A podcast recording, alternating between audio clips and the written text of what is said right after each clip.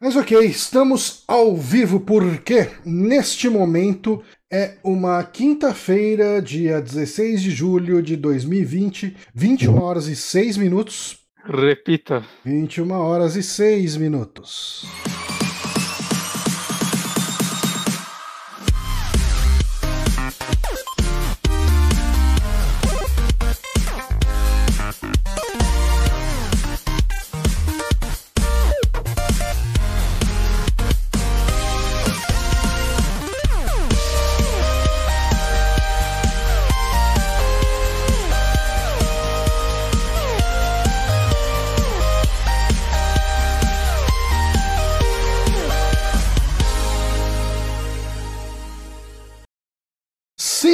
Estamos aqui ao vivo. Eu sou o Johnny Santos, estou aqui com o Guilherme Bonatti. Ora, E estamos hoje com um amigo meu que, até onde eu sei, não é do mundo dos podcasts.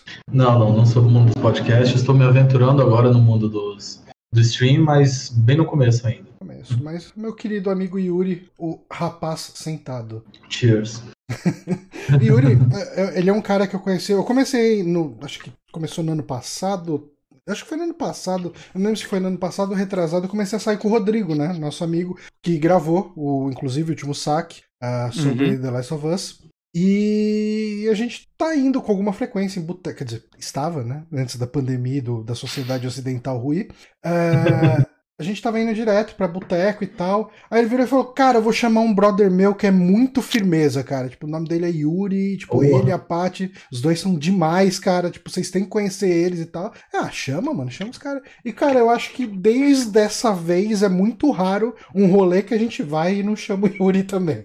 Puxa, gente, de coração, muito obrigado. Vocês são incríveis também, cara. É, a gente cara, gosta é. muito de vocês. E virou uma parada muito próxima, assim, cara. Tipo, os, as famosas ah, live, os famosos botecos da Thaís de sábado, sempre rola ali o, o Yuri e o Rodrigo estão lá também. Ah, enfim, cara, estamos recebendo ele aqui porque eu gosto muito de conversar sobre joguinho com o Yuri. "Ô, vamos lá conversar com a gente Vamos, também. vamos conversar sobre joguinhos, Vamos conversar sobre sobre a queda da Bastilha, o fim da sociedade atual e tudo isso. Isso é, hoje é, anivers- é hoje aniversário da, da queda da Bastilha? Não faço ideia, só mencionei. Eu acho que foi ontem. Eu acho que foi ontem aniversário. Mas que foi uma coincidência incrível aí, pelo comentário. Foi, foi 14 de julho, dois dias atrás. Dois dias atrás, é. Por que, que eu sei disso? Por causa do Twitter. Pra isso você tem Twitter, pra saber se- fatos históricos. eu sei disso por causa do Johnny, agora. Agora, É, eu, acabei, eu acabei de relembrar disso por conta do Johnny. Muito obrigado, Johnny. imagina, disponham. Mas hoje a gente tá aqui pra mais um saque de indicações, falar coisas que andamos jogando, assistindo, enfim. Não, Não, não tem sei- Ghost of Tsushima porque a gente não recebe essas coisas da Sony, não. não. Me deram uma semana, porque o boato que o meu chega amanhã. É, eu também recebi esse boato da Amazon. É, Vamos ver se eles vão cumprir. Eu comprei na Shoptime, então eu possivelmente vou receber junto com o Play 5. Olha, mas é, às vezes você pode ter uma esperança, cara. O meu tava previsto pro dia 24 de julho. Ah, mas você noite comprou que eu na recebi Amazon, um- né? Foi, eu recebi um e-mail ontem à noite falando que eu ganhei um upgrade pra receber no mesmo dia. Ah, Sim. o, o Bonatti foi a mesma coisa, até me mandou o print pra fazer inveja. Ó, o Moonrunner mandou um comentário lá no chat falando que hoje é aniversário do primeiro teste de bomba nuclear. Ah, é, caralho, eu fiz Homem Games errado. Olha, Mohamed, então, bom, bem lembrado, cara. Tá, tá aí um assunto que eu tenho um domínio. Quero fazer uma teste de bomba nuclear é a terceira coisa que eu mais gosto na vida. terceira. Terceira. Ah, mas enfim, ah, queria só fazer os disclaimers iniciais que eu nunca lembro de fazer. Ah, se você está assistindo a gente, se você gosta do nosso trabalho e quiser colaborar com alguma coisa, a gente tem o apoia.se barra superamigos. Você pode contribuir qualquer valor ali e você mantém os nossos servidores rodando. E a gente ainda tem site nesse ano do Nosso Senhor de 2020. A gente ainda insiste em ter um website. E, mas o website nem é a coisa mais importante. O mais importante é o SoundCloud, que depois com o aumento do dólar ficou meio impraticável de ter aquele negócio. Tá muito caro, É, cara. Difícil. Mas é mais, é mais trabalhoso a gente mudar dele do que a gente seguir pagando. Nossa, eu não fazia ideia disso. Não, né, cara, pensa que a gente tá no programa 256. Fora ele, tem uns podcasts extra. Se a gente migrar de servidor, a gente vai ter que baixar 200 e. por baixo, uns 270 programas. Mas dá pra fazer um script pra baixar isso, não dá? Ah, mas daí você vai ter que fazer o script. É que daí é outro trabalho que tem que ter. Aí é mais trabalho, né? E a gente tá. Ficar Cara, quando a gente começou, o SoundCloud, o SoundCloud é importante dizer que ele não aumentou o preço em nenhum momento. Desde o primeiro dia do site, ele custa 15 dólares. Só que 15 dólares. Tem outro valor hoje. É, 15 O que dólares na agora época que o site inaugurou era 2 reais, cara. Eu acho que a gente inaugurou o site com o dólar a 2 reais, não foi? Foi seis Ah, anos bem atrás? É. Cinco anos atrás. Era uns dois e alguma coisa, no máximo três. E éramos felizes e não sabíamos. Mas enfim, tem essa questão. Se você é assinante do, do Amazon Prime, você pode doar a sua assinatura, seu subscribe, ah, através do próprio Twitch. Isso vira dinheiro a gente também. Ah, e tem, Eventualmente. tem Demora um pessoal que prefere fazer a doação mandando no meu no meu PicPay, que é o J. Luiz dinheiro eu nunca 1981. Não, eu sempre deposito. Eu que nunca vejo, cara. Eu deposito e eu nunca consegui sacar. Eu tenho que fazer aquele esquema de lavagem de dinheiro, de dinheiro do PicPay. De transferir pra um, o outro transfere pra você e você consegue sacar. Porque Manda toda vez que aí. eu tento sacar, ele fala: Não, você tem dinheiro aqui que é de crédito de bônus, então você não pode sacar nada. Eu falo, ô, sacanagem. Me manda cara." tudo, espera ainda ter cashback, aí você me manda tudo e ainda recebe uma grande volta, vixe. Oh. Aí, ó, só Fazer um esquemão aí. Ah, e além disso, o que, que a gente tem aqui de disclaimer? Hoje, hoje, hoje, exatamente hoje, eu fiz uma live aqui no Twitch jogando um jogo que foi bem interessante, porque eu comprei esse jogo sem saber nada dele. É, eu vi alguém postando no Twitter. Ah, que- quem quiser jogar um joguinho rápido, um adventure legal, rapidinho e tal, é, recomendo isso aqui. Eu pensei, um jogo rápido deve ser um jogo de uma hora, um jogo de duas horas, sei lá, uma hora, duas horas. E aí eu falei, um adventure, eu olhei assim bonitinho, adventure point and click, gráfico pixelado, de terror, um clima legal, preto e branco. Com ah, seis reais o jogo? Ok, seis reais é um preço legal para um Uhum. jogo de uma hora. Comecei a jogar o jogo na live e em 15 minutos eu tinha terminado o jogo. Ah, eu não fiz speedrun. Que fique bem claro. Foi a minha primeira experiência o jogo. Mas essa live na íntegra está no nosso YouTube. Então, quem quiser assistir. Eu gostei do jogo, apesar de tudo. Ah, ele só é um jogo curto, mas em épocas que tá todo mundo reclamando que os jogos estão longos demais, fica essa indicação. Você tem seis reais sobrando aí na sua carteira, não quer comprar mais um maço de cigarro? Compra aí o, o, ah, Midnight Story. Ah, não vou lembrar o nome do jogo. Tem um. Aí fica bom de indicar, né? Eu não lembro nem o nome do jogo. Aqui. Mas eu acho que eu vou te falar Midnight esse negócio. Scenes. Midnight Scenes uh, The Highway. Por sorte, estava com a página do Steam aberta ainda. Mas visitem aí o nosso site, uh, é, o nosso YouTube, tá lá. E outra coisa, eu e o Bonatti, a gente tá pensando em voltar a fazer lives de terça com os dois participando. Eu comprei a plaquinha de captura lá. Comprou? Aquela sim, garoto. portátil. Você podia fazer uma live de Ghost of Tsushima quando chegar. Podia fazer uma live quando chegar, mas ela tá planejada pra chegar em outubro. É, daí- Mas eu posso Você fazer. pode fazer, né? Você vai ter bastante tempo Pode pra se fazer planejar. Cyberpunk, hein? É, dá pra fazer do É. Cyberpunk. Ah, Ou vai fazer do Ghost of Tsushima do João, né? Que até lá chega o dele. pode ser justamente do meu, né? Do meu DVD, do meu Blu-ray. Do seu. É. É outubro ou setembro que você planejou? Acho que é outubro. Ah, ok. Mas. Mas ah, a ideia é que a gente volte a fazer essas lives. ah, assim, o podcast aqui a gente geralmente foca em assuntos. ah, não é sempre que a gente dá atenção pro chat, né? Pra poder falar aqui e tal, o que o pessoal tá comentando, porque a gente às vezes tá engrenado num assunto. Mas essas lives aí de jogatina acaba sendo muito pra ter essa interação com os ouvintes. Então, ah, você que acompanha a gente aí, enfim, apa- apareça aí nas lives de terça. Já teve essa semana, eu joguei o comecinho do Bloodstained Curse of the Moon 2. Ah, novamente, essa live já tá no nosso canal do YouTube também, vocês podem ver por lá. E terça que vem, se tudo der certo, continuo o mesmo jogo, batendo um papo com o Bonatti. Uma coisa que talvez desse pra fazer era. Né, você tinha comentado de trazer notícias pra ela, Sim, mas a gente pode tentar intercalar. Se a gente conseguisse, o povo. Aí a gente precisar da ajuda de vocês. Hum. Mas se o povo continuasse mandando perguntas, a gente podia migrar o podcast de pergunta para um negócio de jogatina, intercalar os dois, tipo, uma semana pergunta, uma semana notícia, sei lá. Uhum. E aí, a- tipo, como a gente ia ter meio que pauta pronta pra eles, até dava pra subir em áudio, dependendo. Mas fazer as perguntas com a jogatina, que daí a gente ia comentar pouco sobre o jogo, talvez. Não sei. Não sei, vamos ver como que vai saindo e se começar a É. aparecer que dá pra transformar em podcast, a gente vê de transformar. Mas, uh, dito isso, vamos para o nosso quadro de sempre, que é o Amigames. Amigames hoje conduzido por Guilherme Bonatti. E Sim. qual é o jogo que fez aniversário essa semana, Guilherme? Caralho, foi genial essa minha ideia de começar a escrever assim, né? o jogo que fez aniversário essa semana, João, dia 13 de julho de 1987, nasceu Metal Gear de MSX. Não faz muito tempo que a gente falou de Metal Gear 4, foi? A gente teve um Amigames dele.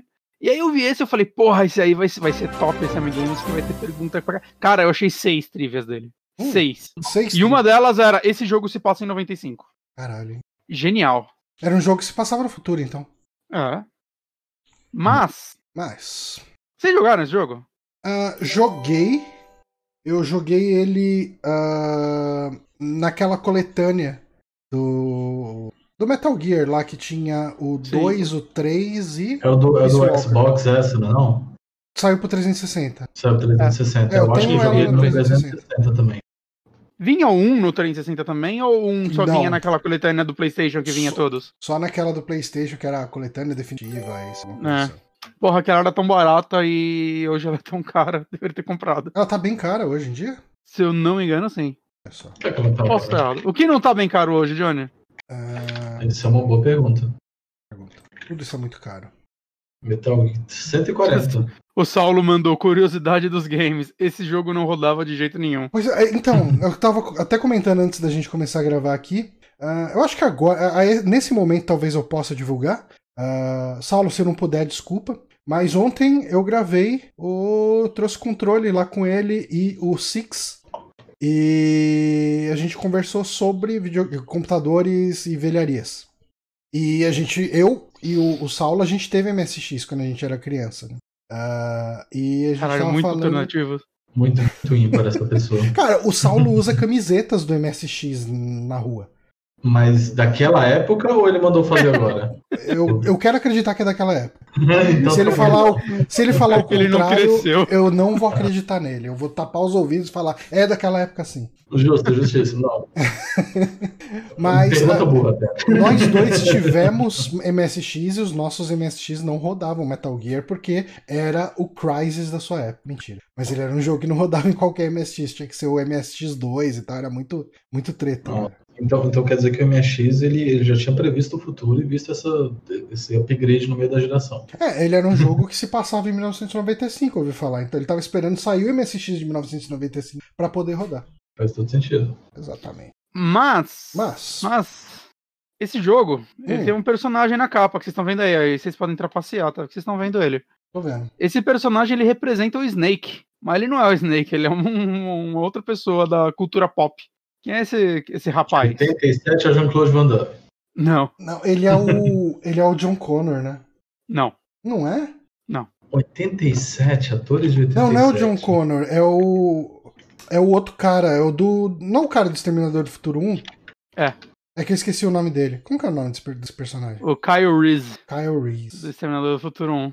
Kyle Reese, nossa. Então, cara. essa foto, eu não sei se eu vou conseguir mostrar aqui, porque isso demandaria algumas alterações no layout. Eu acho Mas que você consegue. Essa foto. Filha da puta. Eu confio no seu potencial. é só querer, Johnny. Ah, é. Peraí. Se, ok, eu vou tentar, hein? Será que se eu apertar esse X eu. Ah, ok. Vamos abrir outra aba do, do Google aqui. Como que é? Uh, Metal Gear. Ô oh, caramba. Um cover rip-off. Você pode escrever só Metal Gear Kyle Reese que aparece, assim. Quem estiver, assistindo em vídeo vai ver que essa foto do, do Snake na capa de Metal Gear ela é uma cópia descarada de uma mas, foto do, do. Mas e aí, esse processo rolou ou não? Eu imagino que não. Eu acho que o pessoal só foi ouvir falar de Metal Gear no, tipo, na época do, do Play 1. Então. É possível que o Kyle Reese até hoje não saiba que, que seja uma cópia da foto dele. Caralho, vamos arrumar o e-mail dele e mandar isso. Falar, caralho, mano, o maluco tá liga. 30 anos ganhando dinheiro em cima da sua foto. Aí, você não vai moral, fazer nada. Na moral, na moral, olha aí, mano. imagina, dá uma imagina que faz isso e o Kojima é preso e a carreira dele. Aí esse é um plot twist chamar Kojima. Eu nunca participei desse podcast, tá? Cara, tinha. Notícia, né? Mas o- o- Podcasters fazem Kojima ser preso por causa de O, o Metal imagem Gear 2, com direito autoral cagada. O Metal Gear 2 também tinha vários rip-offs, assim. Deixa eu ver se Mas o 2 acho. do Ko- não foi o Kojima que fez. Não, o Kojima não fez o 2 de O 2 americano. Nintendinho, né? De Nintendinho. Isso. O 2 de MSX é dele. Tem. Cadê? Eu já achei umas fotos Porra, dessas. Sean Connery ali no canto. Sim. Connor. Aquele ali com a cara pintada, né? O Schwarzenegger. O, o Snake, ele é o. O Fuga em Nova York. É o. o como que chama? É o, Snake Plissken. O. Como que é o nome do ator? Caralho, eu tô pensando em Kevin Bacon, mano. Kurt Russell. Kurt Kurt Russell. Russell. Kurt Quase igual. Russell. Enfim, o, o Kojima ele gosta muito de cinema. E É, ele ele gosta gosta. de não precisar pensar e criar coisas porque ele pode alegar Ele- que ele fez homenagem ao cinema. Isso. Pode fazer grandes homenagens é. Segunda pergunta. No jogo, a missão fracassada de Grey Fox, cara, escrevi mal bem isso aqui. Uhum. Tem o codinome Operation Intrusion N313, que é uma piada interna sobre o desenvolvimento do jogo. Chuta uns bagulho aí. Qual que é o sentido Eu acho que piada? significa Operação Intruso Nude. Caralho, seria incrível. Faz nem Ó. sentido, mas é isso aí. O- Os dois três significam bundinhas e o um significa um pinto, ou não? Eu Não. acho, que, eu acho que aí a gente foi um Você sabe que isso seria possível vindo do Kojima. né? Sim, Mas sim. só o Kojima o Mads. Nessa época ele não, não amava tanto assim assim. Pois é. Eu fiquei tão decepcionado que não tem o pinto do Norman Reedus no Não tem. Death Stranding. É, esse As, jogo as tá errado. decepções são bem, são bem peculiares também, né, Johnny? Ah, é, eu, eu tenho decepções muito. Eu escolho as minhas decepções. Mas, mas já, já mexeram a câmera pra dentro do chuveiro ou ainda não? Ainda tem Não, não, esperança. giraram, giraram ela no, é, no chuveiro, pode ser que apareça, é verdade. É, tem, tem uma Tô- tô esperança aí. esse- tô per- Cara, mas os mods estão aí, né? É, os Ah, mods não. tá aí. Os mods estão aí pra satisfazer todas as curiosidades. E o Mas já jogo tá lançou, o jogo lançou tem dois dias, não tem? Tem, Dois é, dias. Saiu essa semana. Foi dois dias que ele saiu no PC, não foi? Não, foi tipo, foi essa semana. Na- Então, na- nossa, então, gente, daqui pra semana que vem vai ter Sedex, vai ter, vai ter tudo. Dolinho, aquele trem, você joga aquele trem. Nossa, o trem, aquele trem, velho. Ó, o Yamekill disse que N313 era obviamente sobre a máquina de café. Sim, não. Agora eu fiquei na dúvida, sim ou não? Não, Intrude N313. Tá, então quer dizer que era sobre uma máquina, mas não a de café. não. É, o não foi pra tudo. Ah, tá. É uma piada interna sobre o desenvolvimento desse próprio jogo, né? Não é de outro jogo. Desse jogo. A piada interna. Ah, Que alguém foi lá, pegou o código de um fulano e começou a mexer no código e aí chamaram de intruso, sei lá. não. Mas chuta uns bagulho aí que tá bom. O Johnny cortou meu, chuta uns bagulho aí. eu cortei o chutão uns bagulho aí, porque eu achei que fosse um comentário interno. Tá. Ah, cara, E não. eu tô tentando pensar em o que pode ser. É mais simples do que vocês estão achando. É uma música que o Kojima gostava? Não, não, não. Não. Era algum filme que ele gostava. A gente já sabe que ele gosta muito de filme. Também não. É sobre algo sobre o desenvolvimento do jogo. Sobre o desenvolvimento. E o 313 é uma parte crucial disso. É, mais ou menos. Sim, dá pra dizer que sim. Tem os Ele- números lá. Eles trabalhavam na sala 313 do prédio da, da Konami. Não. Ele trabalhou num, num projeto que tinha 313. Foi o mais perto. Eu vou considerar que é isso. Hum, Ele estava trabalhando num projeto que chamava Lost World, pelo menos na Wikipedia estava com A, o que é Tá. estranho.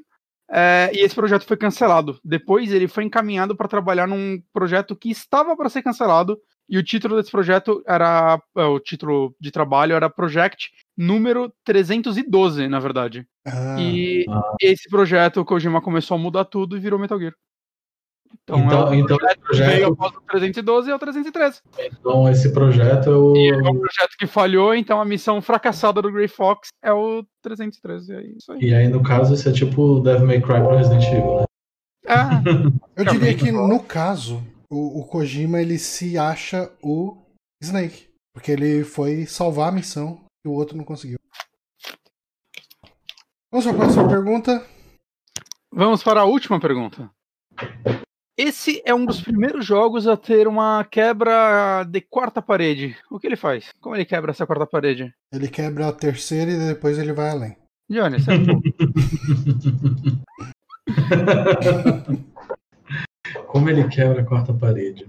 Cara, Kojima cancelado, então. Solo. Cara, quebrar a quarta parede é ele falar com o jogador, né? Não, sim, sim, mas. tá é que deve ter Sim. alguma coisa muito específica. Mas é, então, quero, quero chutes aí. Quero com, com que momento que o jogo faz. Vindo do Kojima. O que, que ele pode fazer? tem coisas que ele fez em outros jogos que já fizeram isso também. É. Deixa eu pensar aqui. Eu tô tentando lembrar as quebras de quarta parede desse jogo. Não, não tinha várias, né? Não sei, eu só li essa. Eu só fiz uma pergunta. É, se eu chutasse qualquer uma que tivesse no jogo, eu já disso, acertaria. Mas eu tô pensando em qual que pode ser. Ah, hum, o que, que ele pode ter feito? O que, que eu lembro desse jogo? Eu lembro que tinha. Cara, tinha a ver com o comunicador? Sei lá. É um diálogo. Eu não Ah, sei tá. onde é um diálogo, então. Eu nunca terminei esse jogo. É muito ruim jogar isso. Tem que- é sofrido. É sofrível, mano. Não dá pra jogar isso, não. Ah, eu não sei. Cara, putz, pior que eu tô. Eu acho que eu tô lembrando, mas não tá me vindo 100%. Tô lembrando o Google. Que- ah, não, não, eu tô lembrando do, do, do Metal Gear Solid. Que o Metal Gear Solid tem um negócio que, que. que até foi uma curiosidade que a gente fez aqui num outro Amigames, né? Que se você não. Tem um inimigo, eu acho que é até o, o, o Liquid Snake. Que pra enfrentar ele você tem que se ligar de que lado ele tá vindo pelo som da TV, né? Pelo som estéreo, tipo, você vai descobrir se ele tá vindo da esquerda ou da direita. E daí as dicas que os personagens te dão é referente a isso. Ah, não sei o que, tenta prestar atenção, não sei o que e tal. Só que daí se o seu videogame tá configurado pra mono, eles Hum. falam, nossa, mas ele tá usando. Ele tá jogando uma televisão mono. Isso aqui, então, sabe, os caras te avacalham, assim, sabe? Pra ofender o gamer, pra É. ofender o player. O Exatamente. Metal Gear Solid também tem a cena do Psycho Mantis, né? Que ele manda você colocar o controle no chão e ele começa a vibrar se o É um controle dos estiver do melhores, choque. dos melhores momentos dos jogos. cara. Sim. Muito foda. E você tem que. Você tem que colocar o, o controle no segundo slot, né? Sim, esse Você é um jeito. Outro é você ter um memory card com algum outro jogo da Konami. É, isso. Ele os comentários, né? É, ele chega Eu e falar fala. daquele Ah, Darkness, eu não sei se vocês já ouviram falar. Eu, Eu não sei se vocês já ouviram falar, tenho ele aqui. É exatamente o que ele vai fazer. eu Então, tenho ele É aqui. um pose. Então você vai me tirar todas as mentiras que eu ouvi dele. A eu verdade é não que vou ele tirar nenhuma, porque eu não consegui jogar, porque eu paguei muito barato nele, e quando ele chegou eu descobri que ele era europeu. Aí ele ficou em preto e Oh. branco na minha TV. Joga em preto e branco, o modo Kurosawa. É, cara, é isso aí, modo Kurosawa. Modo Kurosawa of Eternal Darkness. Eternal Darkness e Eu, eu posso, eu posso emular, É, Pode, você comprou, você comprou o jogo, você tá eticamente coberto Mas- por isso. mas ele é um jogo que ele tem uns negócios muito interessantes, que é, tipo, o seu personagem ele vai ficando com medo, né? Ele tem uma barra de sanidade. E quando isso acontece, o jogo eu- faz uns negócios, tipo, ele começa a aumentar o volume da TV, é isso mesmo, é isso mesmo que eu ouvi. Eu achei que era tudo o contraste, ele começa a zoar. Mas eu não sei se ele, eu não, como não pude jogar, eu não sei se ele realmente faz É isso na TV ou se ele faz uma configuração interna do jogo e aí ele mostra um ícone como se fosse de uma televisão genérico. Eu É, eu só ouvi os boatos, eu não faço ideia de como é que funciona também. Mas é uma ideia tão Isso. legal para um jogo de terror, né? Que É bizarro. uma ideia sensacional que você pensar, eu acho que em nenhum outro lugar reproduziu, né? É, Você não, escuta Por sinal, é o estúdio que é o mesmo- do mesmo estúdio que fez o remake do Metal Gear Solid 1. Olha só, agora, agora, Full Circle. agora vai parecer que a gente combinou tudo isso pra fazer um full circle de informação. E deu uma merda depois esse estúdio, porque parece que descobriram que eles não pagaram os direitos da engine que eles usaram em algum jogo. E deu um mau processo, o estúdio fechou. Não sei se o processo foi até pra Nintendo, talvez. Não sei pra quem foi esse processo, mas deu mó merda uns anos atrás. Eles tentaram fazer um Kickstarter pra fazer uma continuação de Eternal Darkness, que fracassou. A a vida, Falam que eles eram uns garotos muito problema. a vida é amargar fracassos. Mas, Bonatti, eu acho que eu desisto. Eu não sei como que ele É, quebra eu não a- sei a nem opinar parede nessa. aqui. Perto do final do jogo, o Big Boss fala pro Snake. é, ele ordena o Snake a desligar o MSX. Caralho. Parar. Cara, que pesado, né? Desliga Toma o aqui. MSX que você é moleque. Você jogou esse jogo sofrido, desliga essa porra agora perto do final. E se você obedecer ele, o que Imagina. acontece? Você se fode, né? Eu acho que é o final alternativo onde o Snake não descobre que o Big Boss é ruim. Caralho, você me deu um spoiler agora, velho. Maldição. Chupa Far Cry, né? Achei que faz os, os finais da hora. Cara, esse estúdio fez um. Blood Omen Legacy of Kain. É o primeiro, né? Da franquia. Morro de vontade de jogar Legacy of Kain, nunca joguei. Qual estúdio? O, é o, a Silicon Knight. Hum. Mas eu não sei qual, qual. Esse aqui é o primeiro, o primeiro é deles. Antes de ir pra Crystal Dynamic. Que loucura. Aí, Aí, os caras basicamente criaram Soul River, gente. Caramba. Legacy of Kain era legal, porque quando você começava a bater os inimigos, ele falava um negócio que parecia três pizzas. E eu sempre ouvi aquilo como três pizzas. Eu nunca entendi o que, que ele fala em inglês, mas pra mim ele fala três pizzas depois que ele mata uma galera. Mas você fez isso antes de, de saber inglês ou depois? Ah, não, meu inglês era péssimo. Mas Pô, era o suficiente pra saber que ele na três pizzas. continuação, que loucura. Oi? A Amy Hennig só entrou na continuação, pensava que ela era a criadora da franquia. Agora eu abri aqui o site da Crystal Dynamics, cara, Gex, Enter the Gecko, Pandemonium 2, eu joguei esse jogo, cara. Eu joguei esses dois. Pandemônio era aquele que tinha um bobo da O cor. demônio era legal. Boca Forte, isso. Pois é. Gente, então esse foi o nosso Amigames de Metal Gear aí que completou eu não sei quantos anos, porque eu não vou fazer conta. E eu não A gente bate palma pra ele aqui também. 32. 32, 33, quer dizer. Ele é dois anos mais velho que eu. 33. é. Ah, então vamos para as nossas indicações. A gente pode Ah. começar com a indicação do Bonatti. Só, só- só falando que se meu PC não tivesse Dodói, eu poderia emendar a live de Eternal Darkness depois do Sword Bloodstained, né? Aí. Agora eu tô mal triste. Você ainda não descobriu o que, que tem no seu PC, né? Eu tenho quase certeza que é a fonte que não tá aguentando coisas muito pesadas. Hum. É. Isso é um problema real. Hum? Isso é um problema real, assim. É. Já tive vários computadores com esse problema. De quanto que é a sua Aí. fonte? De quando? De quanto? Quando? 850 rolês. Caralho. Nossa, e ele não tá aguentando, ela deve ter perdido alguma coisa dentro. É, então, eu, eu ligava em estabilizador e aí eu descobri que não pode, e aí todo mundo me dá bronca agora. Puta, mano, eu fazia tanto tempo que eu não tinha um desktop que eu fui montar um em outubro do ano passado. Cansei de notebook. E aí me me mandaram essa fita, cara. ó, Você tem que ligar direto na tomada. Eu, Não, mentira. Na minha época eu tinha que ligar em estabilizador, tinha que comprar aqueles no break de mil conto, assim, porque se, se, se acabasse a luz, você tinha pelo menos 30 segundos ali de, de, de coisa, não sei o que lá. É, Vou aí te falar que o meu PC usa uma fonte de 500 aqui, ele tá aguentando aqui, firme e forte. eu tô com uma de 600 aqui também, por enquanto tá indo bem. É, então, eu usava uma de 600, mas eu não deveria ter feito isso quando eu troquei minha placa de vídeo. Que aí Hum. arriou tudo e aí foi a placa-mãe junto. Deu uma Nossa, merda. Jesus. Eu, só, eu tenho que parar de fazer as coisas pela metade, né? Acho que é isso que a gente descobriu hoje. É, é que o PC tem essa lenda de que você pode ir comprando as coisas aos poucos. né? É, que é tudo e aí- modular, que você pode ir equipando e mudando tudo de novo, mas a verdade é que fica meio capenga, né? A verdade é. que é bom já meter tudo, meter o pé e comprar tudo. É e aí eu isso. troquei a placa de vídeo, eu falei, ah, eu vou trocar a fonte. Aí eu liguei tudo, e aí funcionou. Eu falei, ah, mês que vem eu troco, né? Paga um, depois pago outro. Aí passou um mês, tava funcionando, ficou dois anos assim. Aí uma hora parou de funcionar. É, eu conhe... Esse tipo de trabalho eu conheço também. Co- Como diria qualquer uma pessoa que programa, não existe nenhum nada mais definitivo do que uma gambiarra temporária. Porra. Caralho, mano, isso é verdade. Mas Bonatti, fale do seu joguinho aí. Você tá jogando Dragon Quest. Quer dizer, você terminou, né? Eu eu terminei, mas ainda não terminei. Porque o que acontece é que ele tem um pós-game, que eu não sei porque é chamado de pós-game, porque tem história pra caralho nele. É tipo meio obrigatório se fazer. Mas subiu os créditos eu terminei, mas eu tô jogando ainda o Dragon Quest XI Elo Echoes of Elusive Age Definitive Edition, eu acho, é. Na verdade é Dragon Quest XI S, dois pontos, porque é a versão de Switch. Ok. E. Bom, a versão original dele saiu em 2017, a de Switch acho que saiu ano passado. E era uma versão que a galera tava, tipo, bem ansiosa, assim, os fãs, né? Porque prometia diversas mudanças, né? Uhum. E eu, eu cheguei a jogar um pouquinho da versão de Play 4, eu peguei emprestado com o Otávio, lá do podcast do Márcio. E eu queria falar do Márcio Bronxon Show, mas agora é Márcio Otávio, eu não sei qual. Eu não sei mais o nome, eles mudaram o nome. O, o B deve ser de Brasil, agora que o Bronco saiu. É, agora é de Brasil, né? Sei, gente. Do Márcio. O canal ainda tem esse nome, né? Então.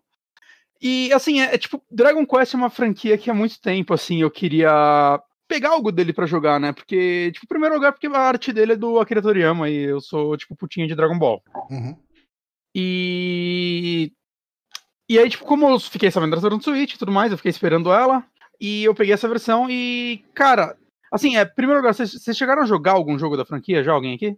O, o Dragon Quest XI foi meu primeiro também. Eu também Ah, você jogou? Foi, foi o meu primeiro, eu joguei ele. Você Só terminou? que eu, eu parei nesse meio final aí também. Uhum. E como não tem nada mais definitivo do que uma gambiarra temporária, eu falei, eu já volto pra jogar. É por isso que eu não tô parando, mano. Eu, falo Não para. Se eu vou te aconselhar, não para, não para. É, então. Eu, eu dei tipo um- uma desacelerada, né? Eu vou agora intercalar ele com outras coisas, porque eu, tô com 90 e tantas horas e tô meio cansado. Não para, não para de qualquer forma. Não vai parando dele, não, que se você parar. Antes dele, o primeiro Dragon Quest que eu joguei foi o 8 de PlayStation 2, mas eu não terminei na época. E depois eu joguei o 4, a versão de DS. E essa eu terminei, eu achei muito legal. Né? Eu, eu achei curioso, porque ele tinha umas ideias muito bacanas que eu pensei um pouco que o Octopath Traveler ia ser meio que ele fez, que a ideia dele é que ele tem tipo uns 5, 6 capítulos e os primeiros capítulos você joga sempre com um personagem diferente e é a história dele e aí no final de cada capítulo ele chega em algum lugar até que todos se juntam.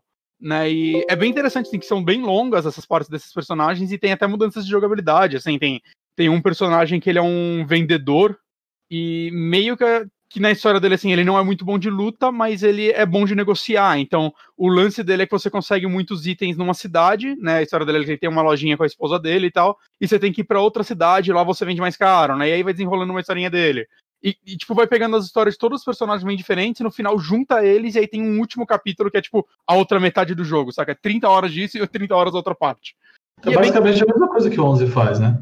Que ele te joga uma metade e depois joga outra. Então, mais ou menos, o 11 você sempre joga com o Hero, né? Você já começa com ele e é a vida dele. O lance é que você vai, em cada cidade que você vai no começo, você vai conhecendo um personagem novo e desenrolando uma história e se juntando daí. No caso do 4, não, você joga o primeiro capítulo com o Hero, o segundo não tem ele, é outro cara. Aí o terceiro é outro personagem, o quarto é outro personagem. Você joga, tipo, sei lá, umas quase, sei lá, quase 10 horas com cada um, assim. Tipo, volta, level 1, outra parte do mapa e começa a desenrolar toda a história dele até ele pra outro lugar. E que é muito interessante que é um jogo de Nintendinho, saca? A, a versão original. Então é uma estrutura de história bem interessante, assim, bem ousada, né? O 4 você tava jogando onde? O 4 eu joguei no DS. Ah, ok. Tem um remake lá nele. É, o DS ele teve um remake do 4, o 5 e o 6. Hum. Que é muito legais esses remakes. Eles são, eles são tipo meio que 3D, mas ainda em pixel art. Então você roda o cenário, você consegue rodar a câmera nele. Só que os personagens são em pixel art, então eles vão sempre ficando de frente, saca? Ah, ok. é, é- é Tipo- bem legal. Tipo o inimigo do Doom. É, é, mais ou menos inimigo do Doom, assim, com. Até o 3D dele, assim, é, você vê que a arte é bem desenhada. Parece, ele parece um jogo de Super Nintendo em 3D, assim. É, eu, eu acho que foi uma, uma decisão bem legal. Assim, ou RPGs de Play 1, né, ainda em pixel art. Eu achei que ficou bem legal, assim, esses remakes. Morro de vontade de jogar o do 5, né, que o 5 é, tipo, o favorito de quase todo mundo. Mas aí eu fui direto pro 11, né, que é o de mais fácil acesso hoje em dia. E, e, assim, é interessante, né? Que eu, eu tô numa que, assim, com o passar do tempo da minha vida, eu quero jogar todos os Dragon Quests numerados, tirando o 10, porque o 10 é online. E é interessante, né? Você, principalmente se você comparar com Final Fantasy, que Final Fantasy, acho que principalmente a partir do 5, talvez, ou 6, não sei, ele começou numa de, de querer se reinventar bastante, né? Os primeiros eram jogos meio medievais, embora o segundo já é um jogo mais futurista, né? Aí o 5 já caga pra magia, já é uma parada muito louca, muito foda, né? Aí. O 5 não, o 5 desculpa, o tem magia bastante. É, não, o o seis, eu tô 6 é, é, é, O 6 não existe magia como a gente conhece. é, a magia é um negócio tipo, que espanta as pessoas quando é usada. É, a, a Terra, né, que é a protagonista, que é a única que realmente tem magia. Sim. Pelo menos os protagonistas. Eu não lembro tudo também.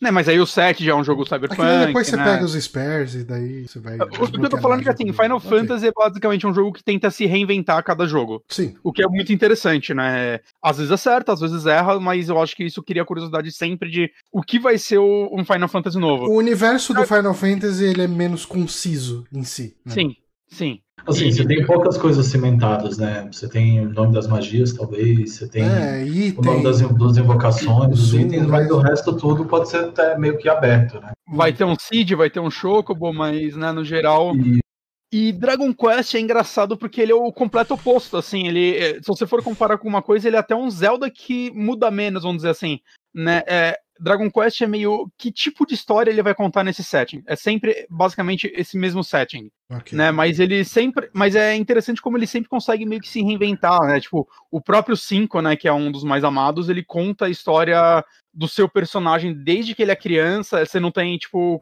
companions, né? Eu vou essa porra, parece muito legal. Você, tipo, meio que recruta monstros pra sua equipe e você vai contando a história do seu personagem desde que ele é criança, e eventualmente ele casa, ele tem filho, saca? Ele fica velho, e vai contando a história desse personagem, assim, nesse mundo. Né? É uma estrutura muito diferente, novamente, ainda mais uhum. um Super Nintendo.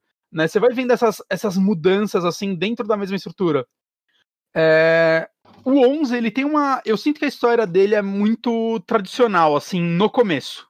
Né? Você tem o seu protagonista, que no começo já mostra um, um vídeo mostrando é tipo uma família real se livrando de um neném, você não sabe muito bem o que aconteceu, né? Ele vai, você está num rio e aí você é encontrado por um senhorzinho que é muito parecido com o avô do Goku, o Gohan. Ok. Né? Porque Akira Toriyama, ele, ele reaproveita personagens a rodo. É tipo, eu... é tipo o elenco do Chapolin.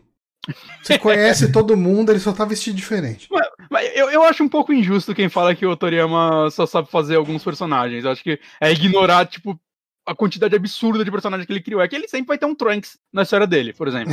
Algum, a Bulma sempre tá presente, tem alguns personagens dele que sempre são presentes. Mas se olhar, tipo, principalmente que você pensar que ele não faz só os personagens, ele faz todos os monstros da franquia, é, é absurdo, assim, o gama de designs que ele, que ele cria. E, e, isso é um negócio assim, né? Vale falar de Dragon Quest. Basicamente, desde o primeiro jogo, a base da equipe é a mesma. O, o compositor do jogo é o mesmo desde o primeiro, esse Koichi Sugiyama, ele é um senhor de 89 anos, gente. Ele tá aí compondo Dragon Quest até hoje, esse maluco. Saca? Tipo, eu acho que o diretor desse jogo ele é novo, mas tem produtores que estão desde o primeiro jogo. A Akira Toriyama nem desenha mais Dragon Ball, saca? Ele terceirizou Dragon Ball, ele só fica de guia. Ele, ele é um pouco mais que guia, mas. É, mas saca, ele Dragon Ball já não é prioridade dele nesse sentido, mas Dragon Quest ainda tá lá. A arte por Akira Toriyama. Ele para tudo, ele vai fazer Dragon Quest, saca? É, eu acho legal isso, cara. É um negócio. Eu até vi, tipo, essa versão de Switch, ela, tem um lance de você poder jogar ali em 16 bits. E eu vi muita gente falando que, puta, olha só, ele trazendo esse negócio meio nostálgico. E eu vi um review, acho que foi do Kotaku, eu não tenho certeza, que o cara comentou que é engraçado a galera falar isso, porque Dragon Quest XI não precisa disso para ainda assim ser um jogo nostálgico, saca? É, hum. ele te, quando, enquanto eu jogo ele, eu sinto, eu sinto uma vibe muito. Eu tô jogando um RPG de Super Nintendo. Mas no bom sentido. E acho que isso fica mais no começo do jogo, porque ele tem toda aquela estrutura de RPGs que eu acho que. Tipo, Final Fantasy já perdeu essa estrutura, que é. é... Você começa Você... o jogo sendo acordado pela sua mãe? Eu não lembro Cara, também isso. Não lembro disso. Eu, eu acho que você começa fazendo aquele evento de cima da montanha, que você tem que subir uma é. montanha. É um, é um, rito de passagem, que você um chegou numa cidade e você e só aí, fazem esse rito. E aí, na hora que você desce, o mundo foi para as cucuias. E aí, não, ainda não, ainda não. É? Não, eu acho que não. é. Na hora que você desce, já, já tá meio que tudo destruído. Caralho, eu esqueci o começo. Foram 90 horas atrás. Eu sei como é que é.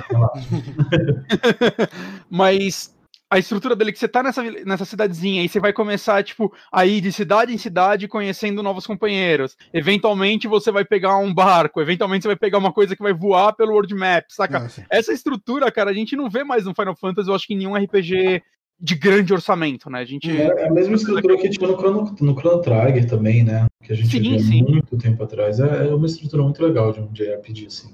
Mas o lance dele, que eu, que eu gosto muito, é que ele sabe o que modernizar.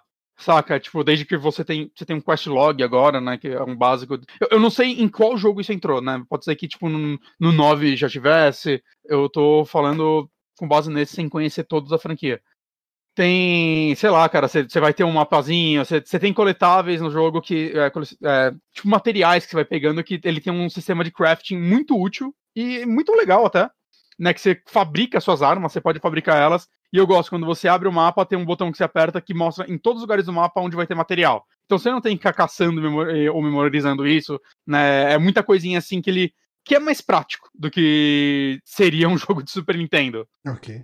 Mas é, eu acho que uma coisa que pega muito ele é a história e os personagens, cara. É, é Cara, fazia muito tempo que eu. Eu não vou falar, tipo, vai, eu gostei muito dos personagens do Final Fantasy VII, eu gostei muito da história do Xenoblade 2, né? Mas esses personagens, eles têm um carisma que, principalmente na primeira metade do jogo, ele é tão.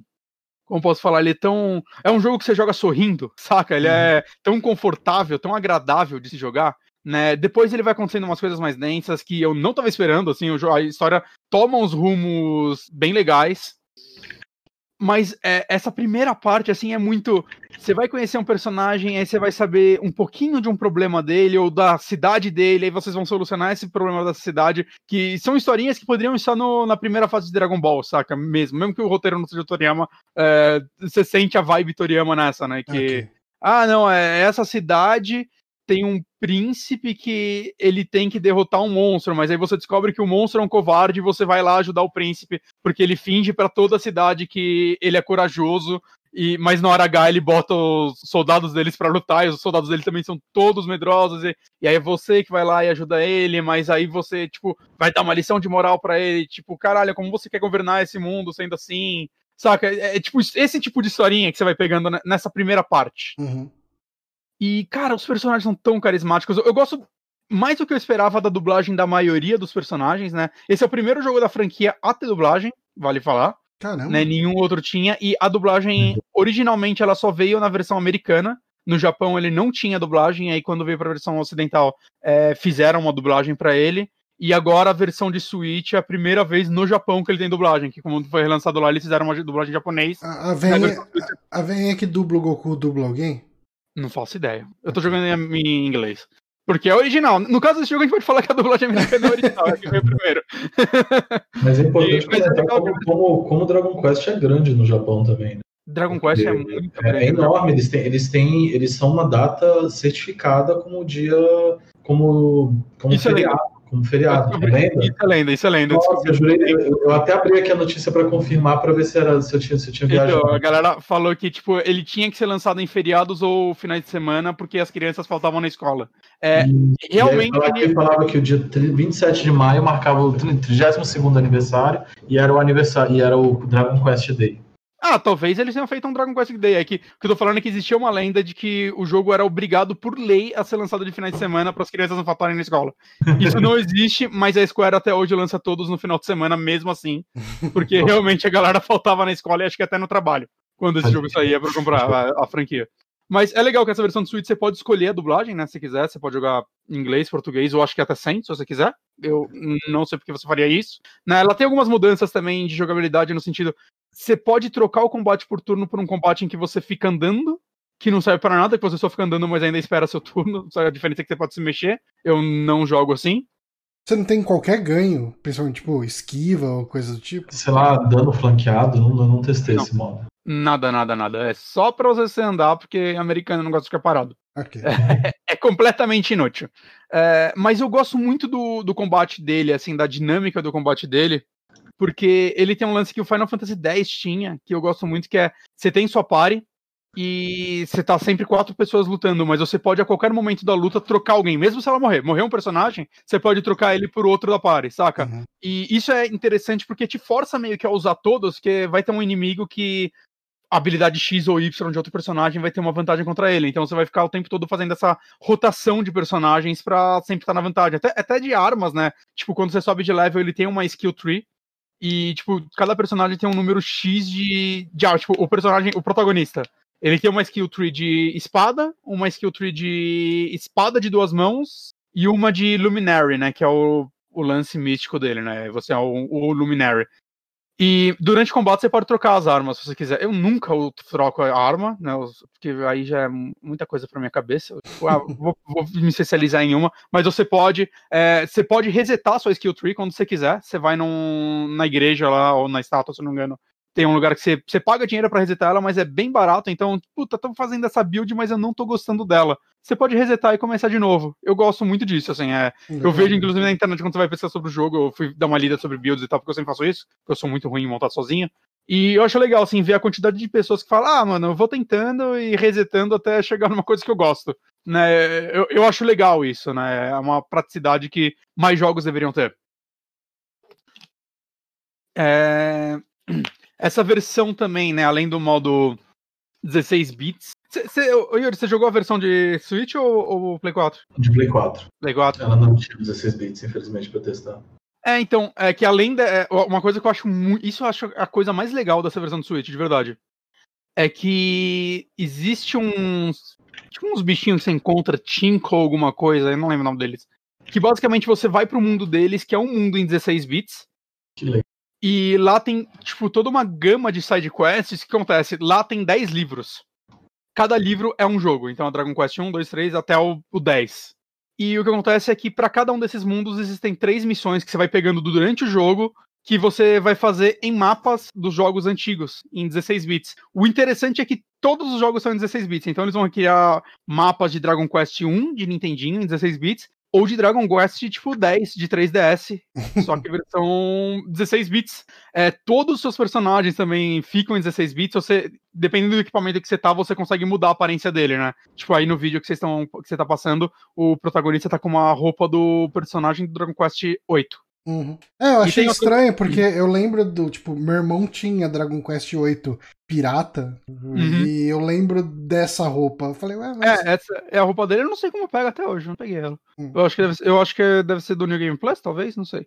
Olha, eu, a minha dessa roupa, ela veio na edição de luz, do, edição da luz do, hum. do PlayStation 4. Então não, não, tem no Switch, é, a versão do PlayStation 4 é melhor. é... Mas o que eu acho legal é que sempre que você pega uma roupinha assim que muda, quando você entra nessa parte, é uma. O seu personagem vai estar com a mesma roupa que ele tá no, no cenário base. Então tem umas roupas que mudam completamente o personagem. E aí lá vai ter uma versãozinha 16 bits dessa roupa. Eu acho isso muito legal, cara. Um, é, é um cuidado que você espera de jogos da Nintendo e não de muitas empresas, saca? E, e, eu vi que, tipo, existe uma, uma história dessa versão de Switch que parece que o Iwata pediu pro produtor do jogo, falou, mano, você vai lançar essa porra pra Switch. Saca, antes de morrer. Ele fez o cara prometer que ele ia lançar esse jogo, que, que Dragon Quest e a Nintendo, né, tem histórico muito grande, né? E eu acredito que isso tenha influenciado a empresa a se dedicar tanto nessa versão, porque, assim, aqui no Brasil a gente se fode porque ela é mais cara, né? A gente sempre se fode nesse sentido. Mas, se alguém tenha, tipo, for jogar esse jogo hoje, for comprar ele hoje, eu recomendo completamente, assim, fazer uma força e pegar a versão do Switch. Hum. Porque, não só visualmente, ela tá muito boa, visualmente, né? Ela tem um... A resolução dela você vê que é dinâmica, então, em lugares muito abertos você vai ver a resolução cair, mas, cara, tá muito bem feita, assim, o frame rate tá bem estável, tá, tá bonito, assim, é uma adaptação muito foda que eles fizeram, mas tem muito conteúdo novo, assim, além dessas missões 16 bits. Tem, por exemplo, no capítulo, o jogo tem três capítulos, né, três atos, vamos dizer assim. No ato 2, né, eu não vou falar o que acontece, mas a versão de Switch tem umas boas, sei lá, quatro horas de conteúdo a mais nessa parte que é tipo sub-histórias, assim, que não tinha na versão de Play, de Play 4, né? Basicamente, tipo, os personagens se separam e depois eles se juntam. Uhum. Na versão do Switch, você vai jogar com outros com esses personagens fazendo essas histórias que eles fizeram ah, separadas. Isso é muito legal, cara. É muito, muito da hora, assim. Será que é um conteúdo. Eu acho até estranho, né? Eles não terem transformado isso pelo menos em DLC para as outras versões. Uhum que é um Sim. conteúdo a mais, assim, tão legal. Parece que ele tem itens novos, tem side quests novas, tem mais coisas de história novas, né? Ele tem na eShop brasileira? Cara, eu acredito que sim. Shop. Eu acredito que sim. Na eShop brasileira os preços são até ok, né? Pelo menos o jogo da Nintendo. Acho que eles são todos tabelados lá também. É tipo 250 um jogo. É, é tipo, não é super barato, mas tá a par. Levando é, é melhor do que a Nexamp né? Brasil a 250 reais, é o lugar mais é, barato. Então. Mas já teve promoção, ó. Dia 31 de maio, parece. A última ele estava a 175 reais. É, se você puder voltar para 31 de maio, fica essa dica. Você eu tô falando ele. que você pode esperar que promoções aconteçam de uma vez. Ô, babaca. Caralho. Mas, cara, é, eu tô, tipo, eu fiquei completamente apaixonado por esse jogo. É, os personagens dele são muito legais. É, Silvando é o melhor personagem de, de RPG novo. Ele é maravilhoso, mano. É, e a história dele é muito, muito boa, assim, que, tipo, eventualmente no jogo vai, ele vai pegar mais as histórias pessoais de cada um dos personagens que estão na sua party, saca? E, tipo, eu acho as, todas as histórias deles eu achei bem legais, mas a do Silvano em particular é muito foda. Ele é um. Ele, é que é, não dá pra pegar ele num, num vídeo. Eu tenho medo de pegar um, logo um vídeo que dê, dê spoiler. Uhum. Né? E, é, e, é, um perigo, porque eu, eu tomei um spoiler desse jogo procurando como pegar um item específico. Eu queria procurar uma arma que eu não achava. Eu fui dar um Google e eu achei, tipo, Olha esse Ah! cara morrendo. É basicamente um spoiler desse tipo, saca? E a Uhum. thumb, assim, com o personagem. Oh, não! Sofri- Eu sofri um desse também, eu sei como é que é. Você sabe qual que é. É, Não tô falando que é exatamente esse spoiler, mas é nessa pegada, assim, aquela thumb que você. Porra, mano, por quê? Mas, é- mas assim, é realmente a- história. É que eu não quero entregar a história, porque eu acho que é um principal de qualquer RPG, né? Mas eu gosto muito dos rumos que essa história conta, né? Tipo, só dando um resuminho do começo, né? Acho que, tipo, as primeiras três horas dá pra eu falar. Você é o Luminary, você é o meio que o escolhido, que a galera do seu vilarejinho acredita que você vai ser a salvação.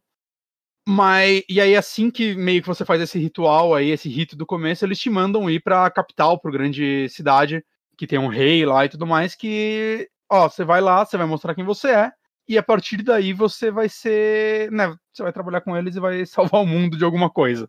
Só que assim que você chega lá, é, a ideia do rei é outra. Cara, você aí, o Luminary, é tipo, sempre dá merda quando um de vocês aparece. Então ele. O exército vai atrás de você. Eles descobrem onde é a sua vila, envia exército. E basicamente você. É você meio que fugindo dessa galera, essa primeira parte, e tentando, tipo, fazer o que deve ser feito sozinho, né? E com Uhum. isso você vai encontrando sua party. Mas o desenrolar disso é muito. É tipo é um animezão, saca? Um, um animezão clássico, né? Não é um anime atual, é um animezão. é Tipo anime Dragon Ball. Dragon Quest. tipo Dragon Quest, tipo anime do Fly. Mas, é, saca? É, é um Aliás, tipo vai de ter história- remake, né, do, do anime do, do Fly. É, eu não sei se dá pra chamar. Um, se vai ser um remake, acho que vai, né? Porque eu acho que é inspirado no mesmo mangá, que é o Dragon Quest Monsters. Eu acho que é o nome. Que eu acho que ele é inspirado no quinto jogo. Hum. Basicamente, tudo é inspirado no quinto e no terceiro jogo. Que são meio que os mais famosos, eu acho, Ok. né, pros fãs. E agora o 11, né? Que eu tô vendo muita gente colocar o 11 como o melhor da franquia. Peraí. Não, é é onde o grande público teve acesso, finalmente, né? Então Sim. você vai ver que, ó, que o público vai crescer. Eu sinto que o 8 já deu um grande acesso ao grande público, assim, tipo. Eu lembro que o 8, quando saiu na época de fóruns e tal, muita gente tava falando dele. Eu acho que ele foi o primeiro de muita gente. Mas eu, eu sinto que Dragon Quest tá tendo um, um holofote mais grande agora no 11. Agora nesse momento, né, que teve o 11, teve o, o Builders, principalmente o 2, que fez muito sucesso. Verdade, né, o. Heroes, como Musou, a galera gosta bastante, acho que principalmente do 1. Né, é uma, é Dragon Quest é uma, uma franquia que meio que tudo que ele faz, assim, até em spin-offs, é, é- parece que sempre dá certo, vamos dizer assim. Não vou falar 100% das vezes, que eu não, conheço todos os spin-offs, mas eu vejo sempre a galera falando com muito carinho do- dos spin-offs da franquia, como ela... Não, o próprio o Builders é um negócio foda, né? ama, que né, o joga- Builders. Não, o Builders 2 ele tá no backlog, acho que de todo mundo que já ouviu falar dele, porque Sim. Eu joguei a demo dele, eu achei maravilhoso, assim, como ele consegue. Ele ainda é um, um Dragon Quest, mas numa estrutura completamente diferente, saca? O Yami aqui tá perguntando: o Final Fantasy roubou as ideias dessa série descaradamente? Não vou dizer que roubou as ideias, né? Mas é, foi uma inspiração muito grande, né? É, é, na história, assim, né? Tipo. Mas eu acho que é meio. Eu acho que é meio que declarado, né? É, é que o que eu vi que, na verdade, assim, eles queriam fazer um RPG assim e eles não estavam conseguindo vender. E quando o Dragon Quest explodiu, eu acho que principalmente o primeiro, é, o. Qual é o nome do criador do Final Fantasy? O Sakaguchi? Eu- não, Ele usou é meio que o- isso. Hironobu Sakaguchi. Isso. Se eu não me engano, ele usou o Dragon Quest meio que como pitch pra conseguir vender a ideia do Final Fantasy. Tipo, ó, esse é o gênero, ó, o que ele tá fazendo de grande, né? E, e assim, é inegável que mundialmente Final Fantasy se tornou uma franquia muito maior. Uhum. Né? No Japão, talvez Dragon Quest ainda seja maior, não tenho certeza, mas Final Fantasy é muito mais conhecido, né? Sim. Todo mundo conhece Final Fantasy. Mas, mas não sei, cara, eu, eu não quero entregar muito novamente de história, mas o que eu quero dizer é que é, eu entendo, quando eu comecei a jogar ele, eu postei no Twitter, veio uma galera assim, falar, ah tá, top 3 de RPGs da geração. E é realmente assim, ele é um dos melhores de RPG, não só da geração, acho que é um dos melhores de RPG que eu já joguei. Ele é muito, E muito o combate bom. assim, dele, acho que você não- entrou muito em detalhe. Ele é bem classicão, ele tem O combate- twists. Então, o combate ele é clássico, um pouquinho diferente, pelo menos dos primeiros, né? Porque quando você joga essas fases em, em 16 bits, o, o combate é mais parecido com o dos primeiros mesmo, que é você escolhe o ataque de todos os seus personagens, aí começa os turnos de forma aleatória, onde ou o personagem ou o vilão vão se atacar em, de ordem X Uhum. né, baseado nos status dele e tudo mais.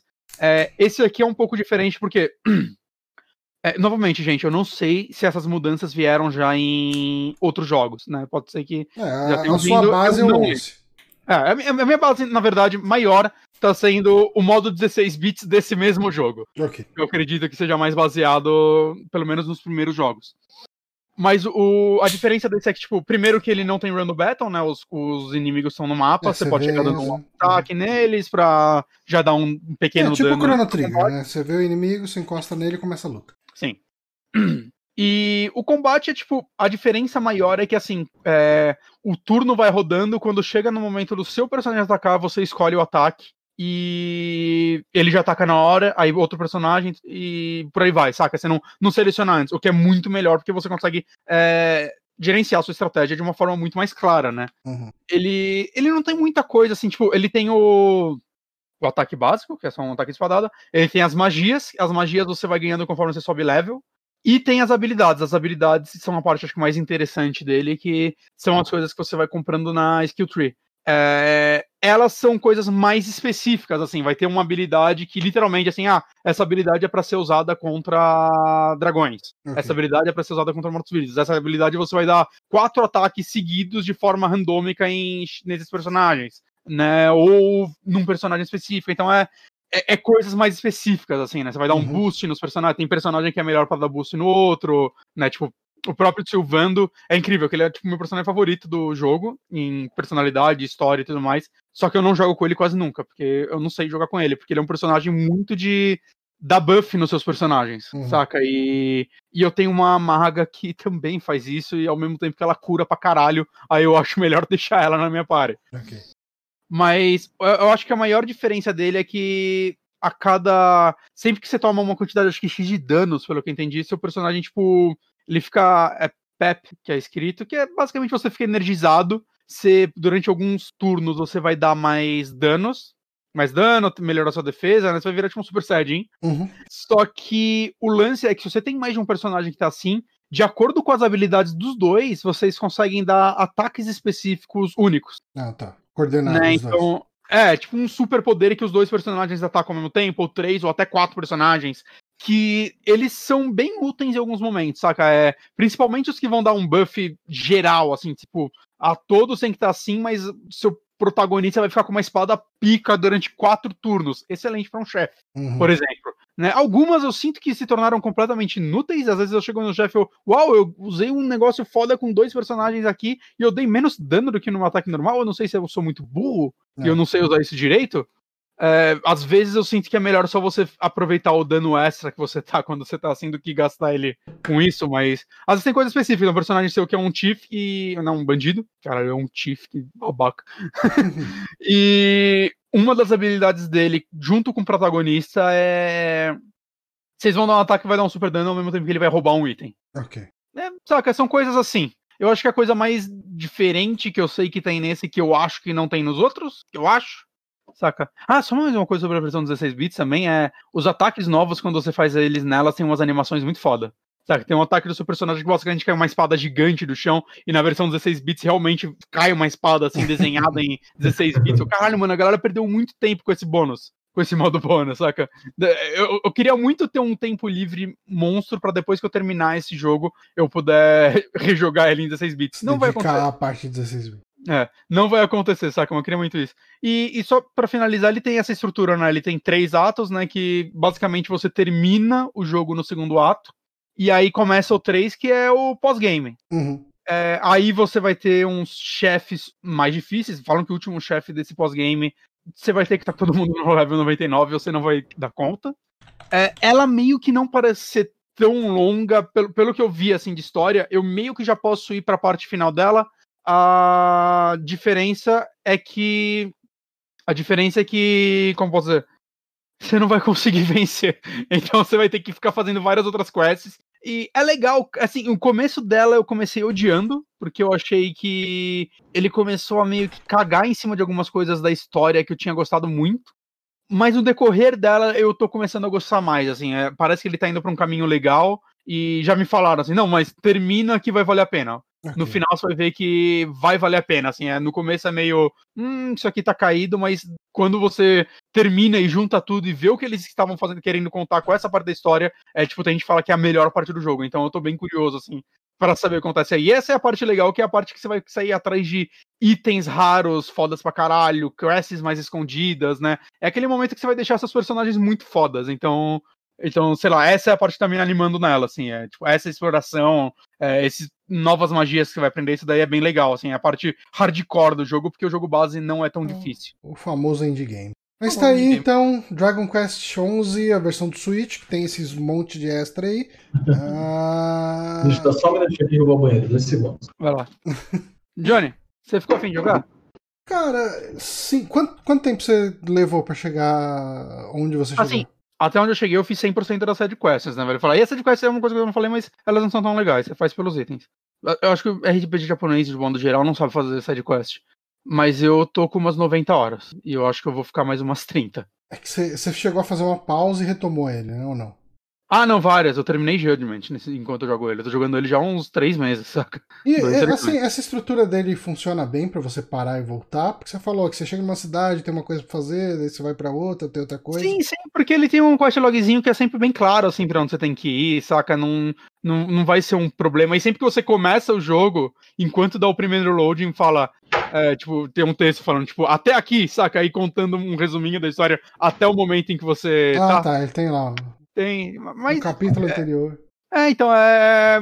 É de boa, assim, dá pra fazer umas pausas e tudo mais. Cara, eu acho que você, você que gosta de RPG japonês, eu acho que você ia gostar, Johnny. Eu acho que ele tem um, um. as primeiras horas dele, ele tem um. Um momento que foi o momento em que eu parei de jogar no PlayStation 4. Quando eu cheguei nesse momento no Switch, me deu uma preguiçinha. Eu falei, eu não vou terminar, não vou parar, mas me deu uma preguiçinha. Que é um, uma parte que leva mais ou menos uma horinha, assim. Não sei porque também, talvez só tenha sido comigo. Que assim que você passa ela, o jogo fica muito da hora. Vai. Saca? E, e, ele só melhora, assim. Eu acho que é um jogo que é, é uma escalada contínua, assim. O uhum. tempo todo, tirando esse pós-game, o começo do pós-game, que foi o único momento que eu fiquei, hum, não sei se tô gostando disso. Né? É, eu acho que ele é uma escalada foda. Ver, de repente eu fico de olho numa promoção aí, talvez eu uhum. pegue. Mas, não, se você quiser, uh, é que Yuri... é, é físico, se você quiser. Ah, essa é físico? Então você pega. É. Pô, empresta aí.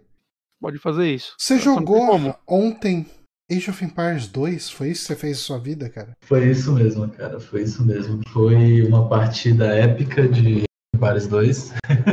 a versão HD ou a clássica? Foi a versão definitiva, toda arrumadinha lá de gráficos e coisa e tal. Todos nós baixamos aquele pack de 16 GB de gráficos melhorados ainda. Cara, é muito grande esse pack, é pra 4K, é né? Isso, cara, é pra 4K, mas nossa, assim, é... a proposta ontem foi do pessoal do Bonus Stage, né, que o Aka ele sugeriu que eles estavam jogando de novo Age of Empires 2, ele e o primo dele, que apelidamos carinhosamente de especialista. e ele falou: vamos lá. Aí fomos eu, a Paty, né, minha, minha noiva, o, Rush do, do Bônus Stage, o Rodrigo, e o Aka do Bônus Stage, né? E o, e o especialista. Cara, foi uma experiência nostálgica, assim. Foi uma experiência muito gostosa poder jogar de novo Age of Empires 2. Fazia muito tempo que não jogava. Você jogava ele bastante na época Cara, que saiu? Quando eu era jovem, e era um dos únicos jogos que rolava no meu computador, nossa, eu joguei, eu joguei ele assim. Isso é uma coisa legal desse jogo, né? Quando ele saiu, ele, ele era um jogo top, mas ele rodava em qualquer PC, né? Ele não, é ele, ele, não precisava de placa de vídeo dedicada muito específica, ele rodava em qualquer lugar. Cara, nada, nada, nada. E foi assim. É... Ele é tudo 2D, né? É, é, é assim, você ainda não tem como rodar a câmera de forma alguma. Ele, ele é uma maneira estática ainda, uma tela estática. Né? É, eu acho que isso que pesa quando você vai comparar ele com Warcraft, saca? Que Warcraft Sim. 3 e tal, que já era um jogo que mais já pesado. Modelagens 3D e coisa e tal, né? E uns efeitos maiores, mas, mas caprichados. É engraçado que Age hoje envelheceu melhor que Warcraft, eu acho. Nossa, envelheceu demais. O Warcraft 3 Reforged, ele sofreu muito, cara. Ele sofreu muito, dá até tristeza pensar nisso. Mas a proposta do Aka ontem foi a gente jogar essa partida de Age of Empires 2 que acabou durando 4, 5 horas. Ah, cara, a parti, partida boa de, de partida boa. é isso pro... aí, cara. E a proposta dele foi a seguinte: é, vamos jogar os 5 contra 3 computadores no Extreme. E os computadores do Age of Empires da versão definitiva, eles, eles deram um novo upgrade, eles colocaram os bots para rodar em modo HD. Então os bots HD eles são ainda mais difíceis dos que, dos que os convencionais. Né? É, como, eu, como eu cheguei a jogar recentemente StarCraft 2, tentei voltar a jogar StarCraft 2, tentei voltar a jogar Warcraft 3 e Forged, eu, eu tava um pouco acostumado com aquele esquema de comandos, de atalhos e coisa e tal. Uhum. Então, um pouquinho antes da live, eu dei aquela entrada, dei aquela pesquisada, botei no Google quais são as melhores civilizações arqueiras e coisa e tal, que eu gosto muito de jogar de arqueiro, com bastante unidades arqueiras, né? E aí, beleza, fomos lá. Foi com os, Ah. foi com os bretãos ou escolheu outro? Não, eu descobri que os bretões precisavam de muito micromanagement. Aí, como eu tava com medo de não ter dedo para isso mais, sabe? Não ter esse Decep reflexo. decepcionar o especialista. Exatamente, decepcionar o time todo. Aconteceu que eu fui o primeiro a morrer. não, mas falando sério, eu não fui o primeiro a morrer, mas eu fui o primeiro a perder a base inteira. Ok. E aí eu decidi que eu ia virar o Alex Hamilton da galera. Eu virei o tesoureiro da Em, galera. em que sentido? Ah, você No sentido que eu fui reconstruindo meu, a minha base toda em outro canto do mapa e gerando recursos para dar para todo mundo que precisasse. Então eu passei uma hora e meia, duas, só gerando recursos para todo mundo. Então o Aka estava sempre precisando de comida, eu estava gerando lá comida e passando para o Aka. É, o especialista precisava de ouro, eu estava gerando ouro e passando para o especialista. Uhum. É, não sei quem precisava de madeira, eu gerava madeira e passava Você madeira. pro virou o cara do recurso. eu fiquei, eu virei o tesoureiro, cara. Eu virei o tesoureiro. Vi uma requisição de material, eu passava pro pessoal. Esse é o foi- tipo de experiência do multiplayer do, do Age of Empires que ele é bem legal. Se você conseguir Nossa, eu, eu gerenciar tinha bem isso, é, é bem. Assim, a minha experiência com Age of Empires que eu mais lembro era. Assim, eu joguei muito em casa, sozinho e tal. Fiz todas as campanhas, etc. Mas a, a- a minha, esperan a minha experiência mais ah, vívida dele, ah, eu namorei um tempo uma menina de Brasília, eu ia e ficava na casa de um amigo meu. E na casa desse cara, tipo, eu ficava muito mais tempo com esse meu amigo do que com a minha namorada, porque ela tinha coisas pra fazer, etc.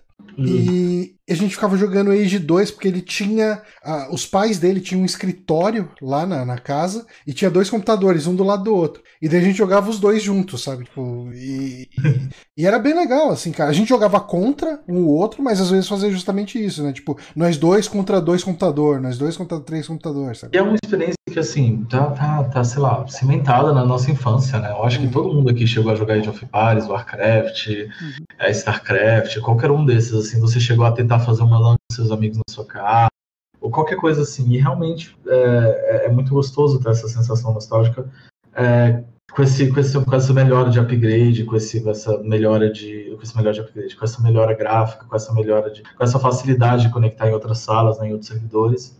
E, e foi uma partida de cinco horas, foi assim, em vários momentos o pessoal tava mandando mensagem falando que não ia dar mais, que a gente ia perder, que não ia rolar. E depois de cinco horas a gente ganhou. Caralho. Ó, o Rafael Romagnoli lá no chat falou que ele e o pai dele, de 64 anos, jogam Age of Empires 2 até hoje. Puta, Caralho. cara, isso é uma experiência muito legal. O Age 2 é o melhor dos três, né, cara? Tipo, do, Não, o 3 nunca vingou, né, na verdade. eu, eu joguei o 3, eu.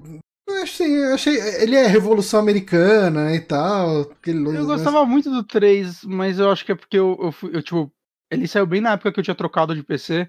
E ele era bem bonito, saca? Eu, eu lembro que tipo, ele era bem impressionante. Ele tinha uns negócios que eu gostava muito, que era a parte de física das coisas. Que, Aham. tipo, você mandava as catapultas atirar nos lugares e, tipo, ia quebrando basicamente onde acertava e caía embaixo, em cima das pessoas. Eu achava isso tão legal. Eu nunca entendi porque o povo não gosta do 3. É porque ele é Eu muito mais. Ele é muito mais travado do que o, É? o 2, eu sinto. É que assim, o 1 ele é um jogo muito travadão, sabe? Tipo, o 1 ele, ele é um jogo que. Você joga o 1, você sente muito espaço pra ele melhorar. Sabe? Tipo, O 1 eu só joguei a versão definitiva quando tava no Game Pass. ah. Eu nunca tinha jogado o original, só o 2 e o É, 3. eu joguei. Assim, eu joguei. Quando eu joguei o 1, o 2 já tinha saído. Uhum. Ah, o 2 eu joguei logo que ele saiu, né? Assim, nessa época que saiu o 2, eu jogava muito RTS. Tipo, um dos meus jogos favoritos da vida era o Dune 2. Porque é considerado por Nossa, muita gente o Dune 2, primeiro RTS, né? Porque apesar de ser Dune 2, ah, existia, foram dois jogos que saíram juntos, né? Tinha o Dune e o Dune 2. E o Dune, ele era um. Ele era meio que um RPG com estratégia tática, era uma coisa meio assim. E o 2, os dois saíram quase juntos, assim. Tipo, daí os caras falaram, porra, mas que nome que a gente vai. Ah, da Dune 2. O Dune 2, ele criou a fundação do RTS como a gente conhece, sabe? De você fazer base, de construir unidade, etc, etc. assim. E, e, cara, daí, daí pra frente, é Command Conquer, é, os Red Alert, que eu adorava. Command Conquer, que eles lançou o remaster esses dias também, né? Acho que foi Sim, mês passado. O, foi, o, foi mas a galera tá falando bem mal né? desse ah, remaster puta, dele. Ah, é? Pelo menos no Steam tava como negativo os reviews. Nossa, eu não, eu acho que atrás. Eu acho que mudaram umas coisas aí. Não sei se. Não sei. Eu só vi a galera reclamando muito. Mas às vezes a galera reclama também, né? Mas é, não, de... a galera reclama de Giant no Steam. Eu acho que de todos esses RTS, eu acho que o Age of Empires é um dos. O 2, né, principalmente, ele é um dos mais equilibrados, sabe? Porque uh, as unidades são 90% iguais de todos os times, né? Aí você tem uma unidade exclusiva e você tem alguns bônus, né? Tipo, algumas, ah, algumas civilizações vão ter bônus com arqueiro, outros vão ter bônus com cavalaria e tal. Mas ele acaba sendo muito equilibrado, né? Então, geralmente quando você perde é porque você é pior do que o outro mesmo. Tipo, não é, é porque isso, o cara não tava tem, com... não tem, não tem mérito. Ah, assim. o cara tá com a civilização mais roubada e tal. Não tem muito isso nele, né? Eu tô vendo aqui um vídeo do Age of Empires 3 porque eu realmente nem lembrava da existência dele. E se eu for parar pra pensar, ele é muito, ele é muito parecido com o Age of Mythology, né? Sim, sim, totalmente. Age of Mythology era mó legal. E Age of Mythology eu gostei muito. Uhum. E, e, a experiência foi isso. A gente jogou ontem essa partida de 5 horas entre trancos e barrancos. E eu acho que eu nunca tinha jogado uma partida de Age online que eu conseguisse me recuperar. Então, assim, teve essa sensação de vitória. Demorou uma hora e meia para eu gerar recurso para todo mundo e sobrar recurso para mim. Mas ao final do jogo eu tava lá com os meus 200 arqueiros, porque a gente colocou a, a quantidade de tropas para 400. Então eu tava lá com meus 200, 240 arqueiros e tava partindo pra porrada. Então, assim, Acabei esquecendo que civilização que você pegou? Eu peguei o maias, porque eles ah, tinham, de acordo com o que eu tinha lido, eles eram os melhores arqueiros que tinha no jogo. Okay. Mas isso não traduziu muito bem no, pro, pro mid pro late game, infelizmente. porque eles podem ter os melhores arqueiros, mas eles não têm cavalaria. E não ter cavalaria num jogo longo é um problema bem sério. Eles têm aqueles guerreiros jaguar, que eles correm mais rápido, né? O jaguar era outra, era outra coisa, eu não lembro qual era, acho que eram os astecas que tinham ah, jaguar. ok os, os, os maias eles têm os arqueiros plumados, que são os arqueirozinhos com um casinho de pluma. Mas eles têm alguma coisa no lugar da cavalaria, não tem? Não, não tem nada. Eles nem constroem cavalaria. Foi, uma, foi, foi bem assustador descobrir isso em cima da hora, assim. É. Porque o especialista gritava, né? Ô, oh, galera, você precisa fazer um cavaleiro aí, você precisa fazer cavaleiro com lance, não sei o que lá. Eu, Gente, mas não tem cavaleiro na minha civilização, cara. O que, que eu faço? aí ele é. Aí é um problema, né? Tinha, cara, eu lembro que eu, eu gostava de jogar com aqueles, acho que Teutônios? Teutônios, o especialista foi de Teutônios. É, eu gostava muito de jogar com ele, porque a unidade especial dele era um, era um cavaleiro roubado pra caramba, assim, que aguentava Ainda muita porrada. Um cavaleiro roubado, a gente chamou, a gente, o, o especialista apelidou de Batman. Em algum momento a gente falou quando ele tava ele carregando. É tipo um cavaleiro negro e tal. Isso, quando ele tava enchendo os Batmans através do campo de batalha, a gente tava falando que ia chegar o Deus Vult ali, né? Cara, mas... E estão tá, fazendo quatro, né? E estão fazendo quatro, que o gameplay pareceu lindo, né? Nossa, é. o 4 ele tem todo aquele lance. É. Justamente o que você falou que você gostava no 3, né? Uhum. Você acerta um pedaço do castelo, você vê as pedras daquele pedaço do castelo caindo. Ah, hoje dá para fazer isso ainda né, mais foda. É, é, do estúdio que fez os Company of Hero e Warhammer, né? É um bom estúdio do gênero. Cara, Company, Company Hero Heroes, o pessoal gosta muito. Company of Heroes, ele é. Eu acho que ele foi o RTS mais impressionante que eu joguei. Eu é... também, eu tipo, eu joguei o 1 e eu é. lembro que eu fiquei bem impressionado na época. Cara, Caralho, mano, isso é, é, tipo outra geração de RTS chegou, saca? É... Eu, vou, eu vou dizer que, que para mim ele foi a última geração de RTS que chegou, né? Eu, eu acho que não teve nenhum outro RTS depois dele que falou: nossa, aqui vamos reinventar a roda, sabe? Vamos fazer um Warhammer assim. também é. É que o Warhammer é muito estúdio, né? clássico. Né? Eu não cheguei a jogar o Warhammer também. É que, não, é que tem, tipo, tem um Warhammer deles que não é muito antigo. O último é de então, 2017. Não, mas eu falo que assim, ah. quando eu joguei um Warhammer aqui, eu tenho algum Warhammer no meu, no meu Steam. Uh, e eu fui jogar ele e tal, eu falei, nossa, mas isso parece um Command Conquer de, dos anos 90, sabe? Tipo, e, e, ele, assim, era mais bonito, etc e tal. Mas eu, eu não senti tanta inovação nele quanto o Company of Heroes, sabe? O Company of Heroes ele tinha muito lance que não era um lance de você uh, construir aldeão para ir pegar recursos, não sei, porque você tá na guerra e a guerra tá rolando. Você não, tem como você construir Você um. soldado já, Você vai né? fazer um lenhador ali no meio da Segunda Guerra Mundial. Tipo, foda-se o lenhador, cara. então você faz os Ah. soldados, e, e eu acho que o lance do.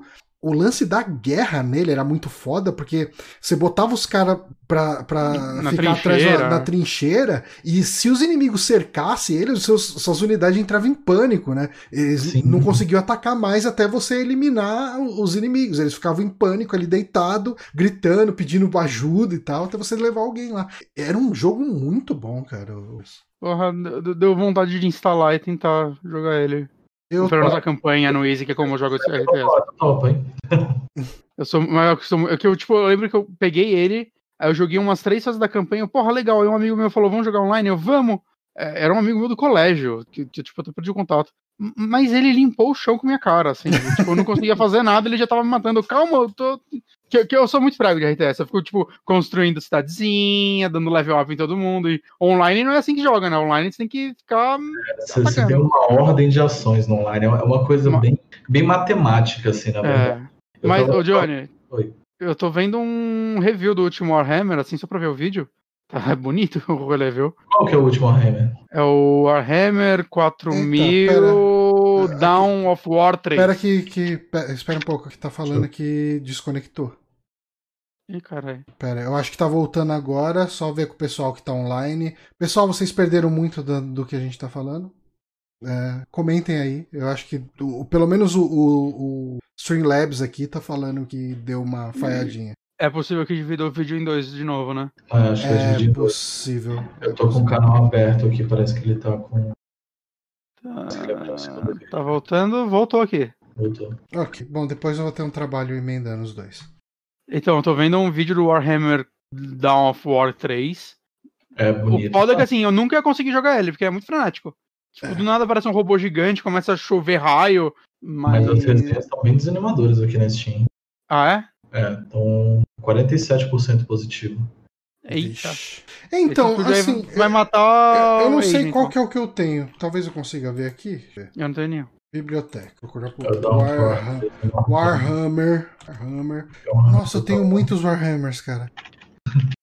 Warhammer 4000 Dawn of War, Dawn of War 2. Ai, Eu tenho o Dawn of War 2, eu acabei de ver aqui. É que eu tenho. Se tipo, pau tem algum que deve ter vindo em algum Humble Bundle, né? Porque você espirra e tem um Warhammer. é, eu tenho É, então, exatamente. Dawn of War Game of Year Edition, Dawn of War Dark Crusade, Dawn of War Soulstorm, Dawn of War Winter Assault. Eita. Aí tem o Dawn of War 2 normal, Chaos Rising e Retribution. Eu tenho a Retribution. Eita, só uma coisa, vai sair uma Definitive Edition do Age 3 também. Ah, é? Sabia? Olha, eu não sabia disso, não. Assim, eu acho legal, né? Tipo, que os três jogos estão acessíveis hoje em dia. É, Ele Tá tinha bom. uma história muito de, da Revolução Americana e tal. Eu acho o assunto interessante. Muita gente tem um Eu pouco de, não- de preguiça.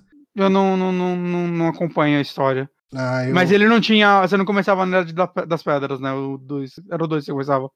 Idade das Pedras? que- Das pedras. É, das Pedras? Não lembro. Disso. Não sei, era tudo de pedra e madeira. Isso me faz lembrar de um outro RTS que eu gostava muito e que eu implorava para lançar uma versão remasterizada.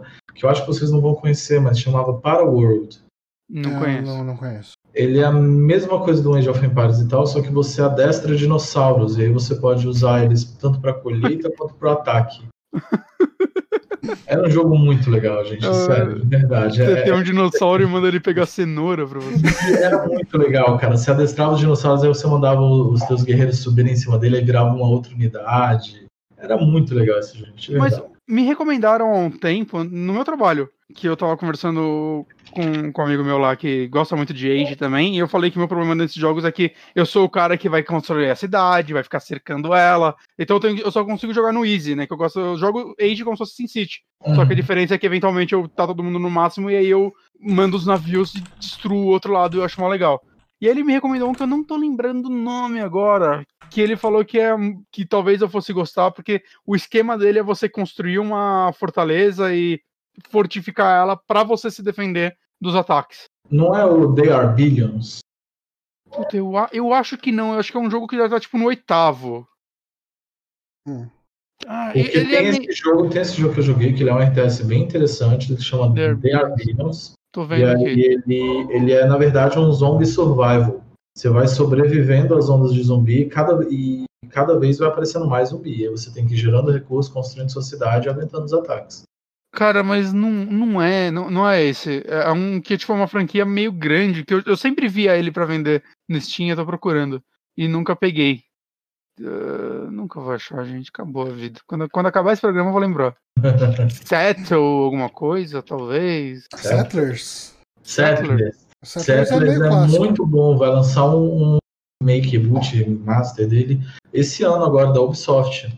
Ah, É, e, Nossa, e ele parece maravilhoso, assim. Parece um... é? É, aqui, ó. Set, Settler 7 History Edition. Foda é quando tem muito, a gente não sabe qual é bom, né? Esse aqui tá neutro. Eu só É, queria Mas ele pedir- falou que a pegada dele é bem, tipo, você fortalece. é, faz a cidade pra aguentar os ataques. Talvez fosse o meu tipo de RTS.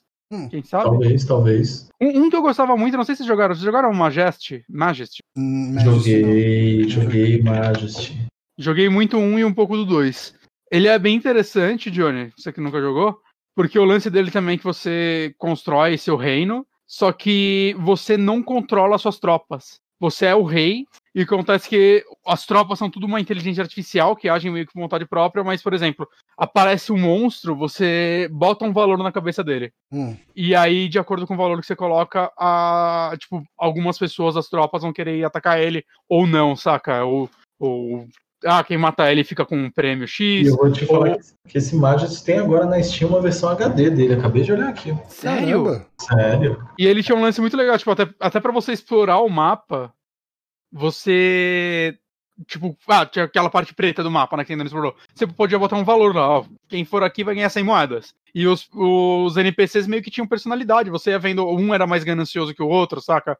E, ou alguns iam, topavam em equipe pra dividir o prêmio. Tinha muita coisinha assim, cara. Era muito legal esse jogo. Majesty HD, você falou? Isso, Majesty HD, Gold HD. Olha aí, rapaz. É, o 2 não tem notas muito boas. Eu joguei bem pouco dele. Olha aí, deixa eu colocar na lista de desejos. Pô, mas Gold HD Edition lançado em 2001, eu acho que não é tão novo. Não, não, não é novo, mas já é alguma coisa, né? Já, já. Nem sei quem tem os direitos dessa franquia pra poder lançar. Fazer que nem estão fazendo com o Age com ela. Ó, só pra avisar, minha internet tá indo e voltando direto. Ah, lá na hora de transmitir, mas eu tô sempre gravando local o, a transmissão, então Ok. Ah, eu vou boa. fazer a, daí depois eu, eu subo daqui. Perfeito. E é Beleza. isso, a minha experiência foi essa, e de série eu tenho visto um pouco de The Crown, tenho achado maravilhoso, não sei se vocês já ouviram falar. A Ana assiste, eu nunca vi. The Crown. Ah, é, The eu Crown. vejo algumas pessoas The Crown. comentando em timeline. É uma série muito boa, assim, fica de minha recomendação. Eu, eu comecei com um pouco de preguiça, é uma série bem devagar, bem parada, mas ela é muito boa, muito boa mesmo. Tem que todo mundo ver Arquivo X, gente. Tô vendo Arquivo X, eu vou falar Muito semana que vem. Arquivo X é muito bom. Eu, Tá na Amazon. eu preciso começar a ver, eu tava numa situação meio crítica no trabalho esses dias. Eu, eu lembro de assistir isoladamente, né, Arquivo X, na época que passava na Record. Ah, sim. Ah, o- só uma- um comentário. O Rafael Romagnoli ele falou que ele. ah, é, é só que a gente. A, a gente estava empolgado na conversa aqui e acabou não lendo seu comentário. Mas ele falou que um RTS que ele gostava pra caramba era o Blitzkrieg. Não, não conheço. Eu também nunca joguei. Ele Meu conhecimento é bem, de RTS é ele muito falou baixo. que é bem melhor do que o, o Company of Heroes. Ah, Caralho. então eu imagino que seja na linha do Company of Heroes, talvez? Tô vendo aqui Blitzkrieg 3. Dorothy, que eu achei aqui. É de guerra. É de guerra. Não conheço. Não conheço mesmo. Mas eu não né? conheço quase nada, então eu não sou parâmetro. É, eu, eu- eu conheço alguns, mas não o suficiente. Eu tô tentando procurar uma boa imagem pra minha indicação. Pra gente... Enquanto o Johnny não acha uma boa Vai imagem, eu só vou falar que eu jogava um aqui. também que era. Eu acho que ele jogava, chamava Age ou alguma coisa também. Só que. Of Wonders, Seu reino não. tinha tipo criaturas, você fazia um- uns orc, uns monstrão também. Era mó legal. Vinha em alguma CD Expert. Ah, Eu acho que era. Não conosco, senhor. Não conosco, não conosco. Ah, eu vou, então, só pra finalizar o programa, então, vou fazer a minha indicação. Eu assisti o documentário que lá fora foi lançado com o nome de Mucho Mucho Amor, The Legend of Walter Mercado. Mas aqui no Brasil saiu com um nome que não poderia ser outro, que é Ligue Já. o nome dele no Brasil é Liguejá. Cara, eu não sei se uh, isso foi isso foi muito presente uh, ah, para vocês. Eu, eu, acredito que eu tenho uns 5, 6 anos a mais que vocês, em média. Eu sou de 81. Eu sou de 89. Eu sou de 89. É, é então aí 8 anos a diferença. É. Uh, na minha infância, o Walter Mercado era uma figura muito conhecida. É, ele era um meme ah, pra internet, no sentido de todo mundo sabia o que, que era o Walter Mercado. Ah, sim, isso daí eu também vivi, né, de certa forma. É. Eu sei quem é o Walter Mercado. A gente tem alguns ouvintes que são mais novos, talvez nunca tenham ouvido falar. Mas o, o, Walter Mercado, ele era um vidente, uh, eu acho que era muito mais um astrólogo do que um vidente, porque era toda uma questão de previsões de, de signos, né, de astrologia e tal. E ele era essa figura muito exótica, né? Ele era um cara meio andrógeno que você ficava se perguntando se era homem, se era mulher, aquela coisa, aquela figura usando uns manto dourado, cheio de coisa pendurada, um monte de brinco, um monte de anel. Ah, ele, é, visualmente ele é o que a gente assemelha muito a um cigano, né? Eu não sei se é. Cara, ele parece um guru espiritual. E eu acho que é o que okay. ele é, no final das contas. é, que, é que eu lembro dele com o bandana também, às vezes. Ah, eu não lembro. Eu lembro desse tema. Liga ah, já. É, Isso eu lembro. É, então, ele tinha o Tele 900 lá do Liga Já, né? Ligava 900 alguma coisa, alguma coisa, e ele te dava o, o, a previsão pro seu signo. E esse documentário, cara, uh, isso é até uma coisa meio bizarra, porque quando eu fui assistir o documentário, eu falei, ah é, né, o Walter Mercado morreu já tem um tempo. E de repente o documentário começa, o pessoal falando sobre Walter Mercado, como era o Walter Mercado, quando eu, tipo, o, o, documentário abre com o Lima Manuel Miranda falando sobre Walter Mercado, falando quando você Cara, Lima Manuel Miranda, caramba, aí ficamos impressionados. Pois é, ele vai lá e fala quando você ia na casa da sua avó, da sua tia, tinha sempre uma televisão ligada, não, não, ó, silêncio, que agora é a hora do meu signo. Então, tipo, tinha tudo isso, assim, era uma coisa no imaginário muito forte. Eu falei, não, beleza, né? Uma coisa meio posto. Peraí, né? hum. o, o Lima não é o Miranda do Hamilton? Do Hamilton. Do Hamilton. Ele falando do Walter Mercado? Pois é, você tá, então, é isso que foi o choque agora. O, o Walter Mercado, ele é porto-riquenho e o, o, o, o Lima Manuel Miranda é de família porto-riquenha. Ele é nova-iorquino, né? Ele nasceu em Nova York, uhum. mas a, a, mãe dele, o pai dele, sei lá, é tudo lá de Porto Rico. Caralho. Tá. E, e daí, assim, uh, ele começou esse tom do documentário, né? Eu falei, ah, beleza, é uma coisa póstuma, vamos analisar como que era o cara e tal. Beleza. Mas de repente aparece o Walter Mercado, assim, tipo, dias de hoje, né? Eu falei, ué, mas esse cara não morreu? Né? E, e é até abordado durante o documentário que ele morreu duas vezes, né? Porque tipo, já mataram ele algumas vezes e tal. Só que ele Mas de ele fato morreu, agora, morreu. Né? Ele morreu no ano passado. Caraca. Ele morreu ano passado? Ele morreu em novembro do ano passado. O Walter Mercado? Sim. Então... Eu pensei que ele tava morto há uns 15 anos. Não, eu pensei, Mano, que, eu pensei que ele tinha morrido há uns 6, sabe? Porque eu lembro, assim, quando eu tava vendo o documentário, me veio a lembrança, eu falei, não, eu lembro Gente. de ter visto a notícia dele na internet que ele morreu. Uh, mas deve ter, tipo assim, na minha cabeça faz cinco anos, mas acho que é porque a gente tá há seis meses em quarentena.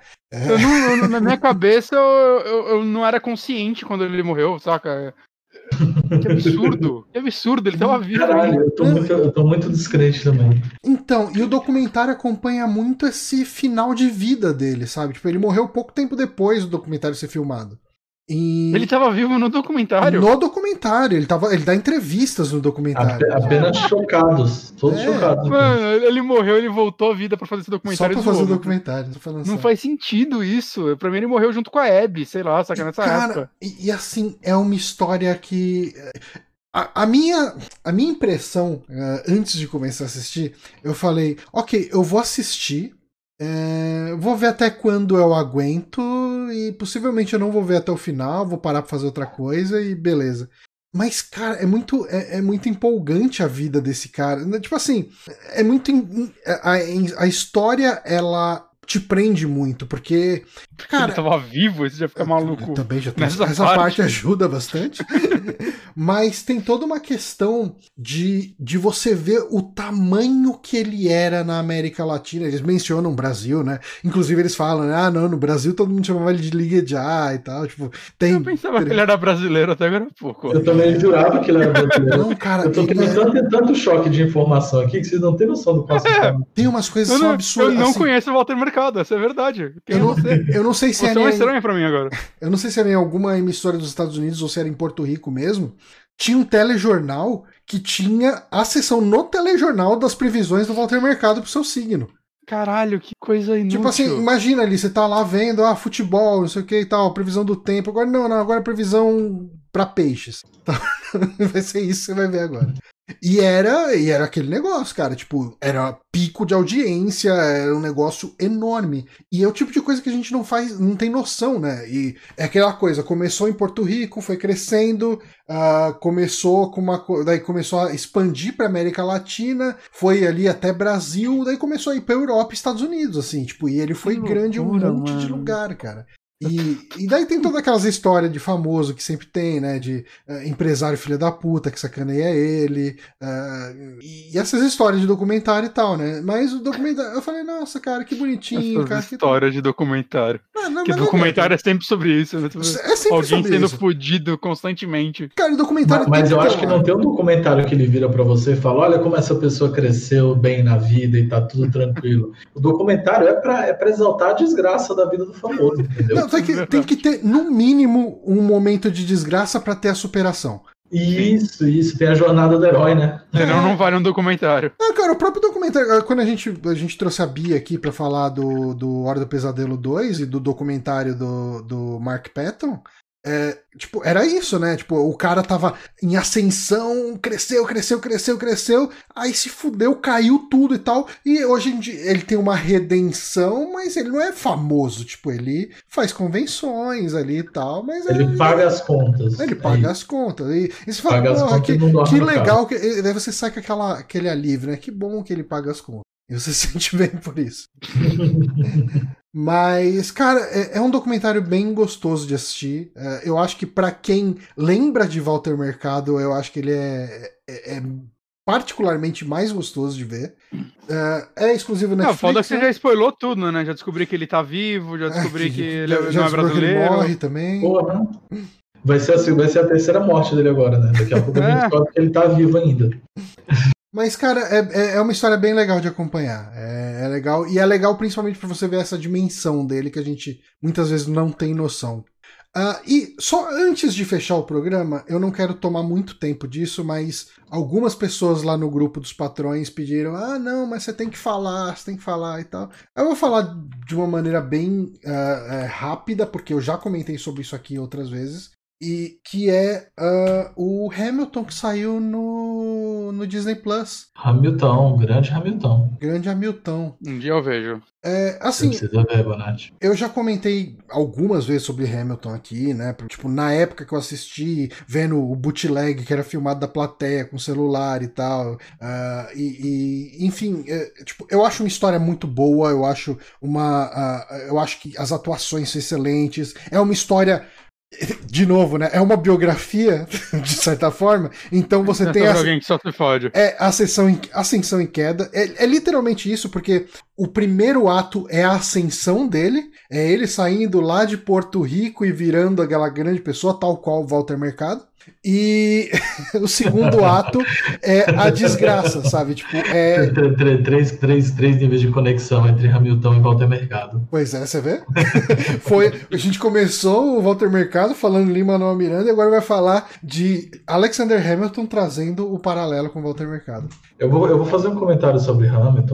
Eu não sei, eu não sei, eu não conheço tanto quanto vocês que viram bootleg, que, que acompanham essa história há muito tempo. Na verdade, eu não conhecia nada e eu fui ver ele tem uma duas semanas. É, desde então, aqui, ó, eu vou até colocar aqui no telinho, ó, no meu Spotify, eu tava arrumando a casa hoje, tá Hamilton tocando. Cara, Que tem que ser é, isso. o, o nível de vício que esse tipo negócio aqui passou, causa passou é- do nível saudável, já era. é. É igual persona. Não, cara, Hamilton tá pelo menos três anos no meu Spotify como, tipo, nos top 10 de mais ouvido, sabe? Eu vi, ah. e aí eu, eu, achei esse vídeo dele, é, eu não sei de quando que é, vou até dar uma conferida aqui agora, mas é, é bem antigo. E aí ele mostra o Daniel Miranda cantando pro Obama. É, sim. E aí, ele, e aí, ele vai contando, eu tô escrevendo uma história de hip hop, uhum. é, e, e, eu acho que ela encaixa bem no nome, no, no tesoureiro do, do, Alexander, do Alexander Hamilton, e não sei o que lá, não sei o que lá, não sei o que lá. Isso era, deixa eu ver aqui a data do vídeo. Que é, é 2000 e alguma coisa. Cara, a, a, apresentação do Hamilton uh, no Tony, no Tony Awards, né, que é o, é o Oscar dos musicais, ela foi aberta pelo Obama e pela Michelle Obama, falando. Ah, Nossa, eu não sabia disso. Uma vez um jovem veio aqui na Casa Branca falando que é, iria fazer um musical sobre o secretário de, do Tesouro, do, o primeiro secretário do Tesouro do, dos Estados Unidos. A gente deu risada dele, mas e quem tá rindo agora? Isso que eu ia comentar. Ele, a galera ri. Uhum. Ele para, vocês estão rindo agora, mas é muito bom. E aí ele, ele tinha se colocado no papel de Burrow, ele não ia ser o Alexander Hamilton uhum. ainda. E aí você olha assim, você para, caramba, o tanto que essa história deve ter andado para chegar no ponto que ela é agora, sabe? Ah. O, o, o, tamanho que ela cresceu é, é, muito bonito de ver assim. Eu tava vendo esse vídeo hoje, eu tava assim impressionadíssimo. Não, é sensacional. Mas assim, o que eu quero falar assim, já, já falei bastante, como eu disse, sobre o documentário aqui no podcast em outras ocasiões, mas eu queria falar muito sobre a experiência que foi ver essa versão que saiu no Disney Plus, né? Porque a, nossa, a, a experiência ali de quem assistiu há um tempo atrás, até, até um mês atrás, era você ver essa gravação da plateia, que às vezes o cara tinha que esconder o celular, então você só ouvia e via tudo preto, porque o cara achava que tinha alguém olhando e tal. E de repente você tem essa filmagem que é feita com o elenco original, o que é bem importante, né? Porque esse elenco já não se apresenta há muito tempo. Uh, tipo, ele foi gravado mais ou menos na época, tanto que o Lin Manuel Miranda tá com cabelão e tal. Ah, é, foi gravado na época e foi... não pra lançar só agora? É, então, ele, ele falava, se não me engano, ele comenta em entrevistas que ele ia lançar isso uh, quando a procura no teatro caísse, sabe? Tipo, quando não tivesse lotado toda vez, assim, já. Aí é... todo mundo parou de ir só pra poder ver. É, cara, tem uma pandemia, ninguém pode ir mais pra Broadway, então lança, porra. Vamos essa. a Disney deve ter pago uma fortuna pra ele. Mas a, a experiência de ver é, esse musical nessa filmagem, ela, ela me criou uma outra conexão com ele, sabe? Porque uh, você começa a ver muito mais a sutileza nas expressões dos personagens enquanto algumas coisas acontecem. Você pega muita piada que é, é visual ou uh, muita piada que é questão de você olhar na atuação, que talvez nem no teatro você pegasse com tanto detalhe. Agora você tem uma câmera na cara dos atores. Então, uh, e, e, você tem toda a questão da edição também, né? Que é o tipo de coisa, quando você tá no musical, o, o Bonatti foi ver Wicked comigo, né? Sim. Uh, você meio que escolhe para onde você vai olhar. Sim. É, quando você tem uma versão filmada, editada, dirigida, você vai ter. Bem produzida, né? É, você vai ter uma direção apontando para onde você deve olhar naquele momento e onde tem uma atuação de algo legal acontecendo, algo importante ou algo, sabe, aquele, aquela coisa que marca. Sabe? Eu peguei muitas piadas e muitas coisas que eu tinha pego. Ah, isso aqui é uma piada sutil. É, você vê nessa filmagem e fala: não, não é sutil. O cara tá literalmente fazendo uma careta enquanto ele fala isso, sabe? Tipo, é, eu, assim, uh, Hamilton, como eu disse, é, é, eu escuto regularmente Hamilton. Tipo, é, eu não consigo lembrar quando foi sei lá, último mês que eu não ouvi Hamilton nenhuma vez. Uh, hoje em dia eu já não escuto mais todas as semanas, né? Mas já tive essa época de, de tipo, ouvir várias vezes. Ah, então ela passa, que bom.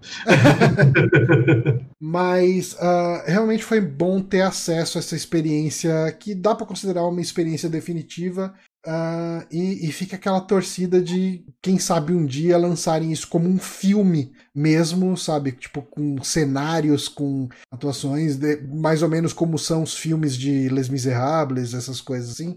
E, e, a gente vê a guerra acontecendo e a música acontecendo no meio da guerra, sabe? Coisas desse tipo poderiam ser legais.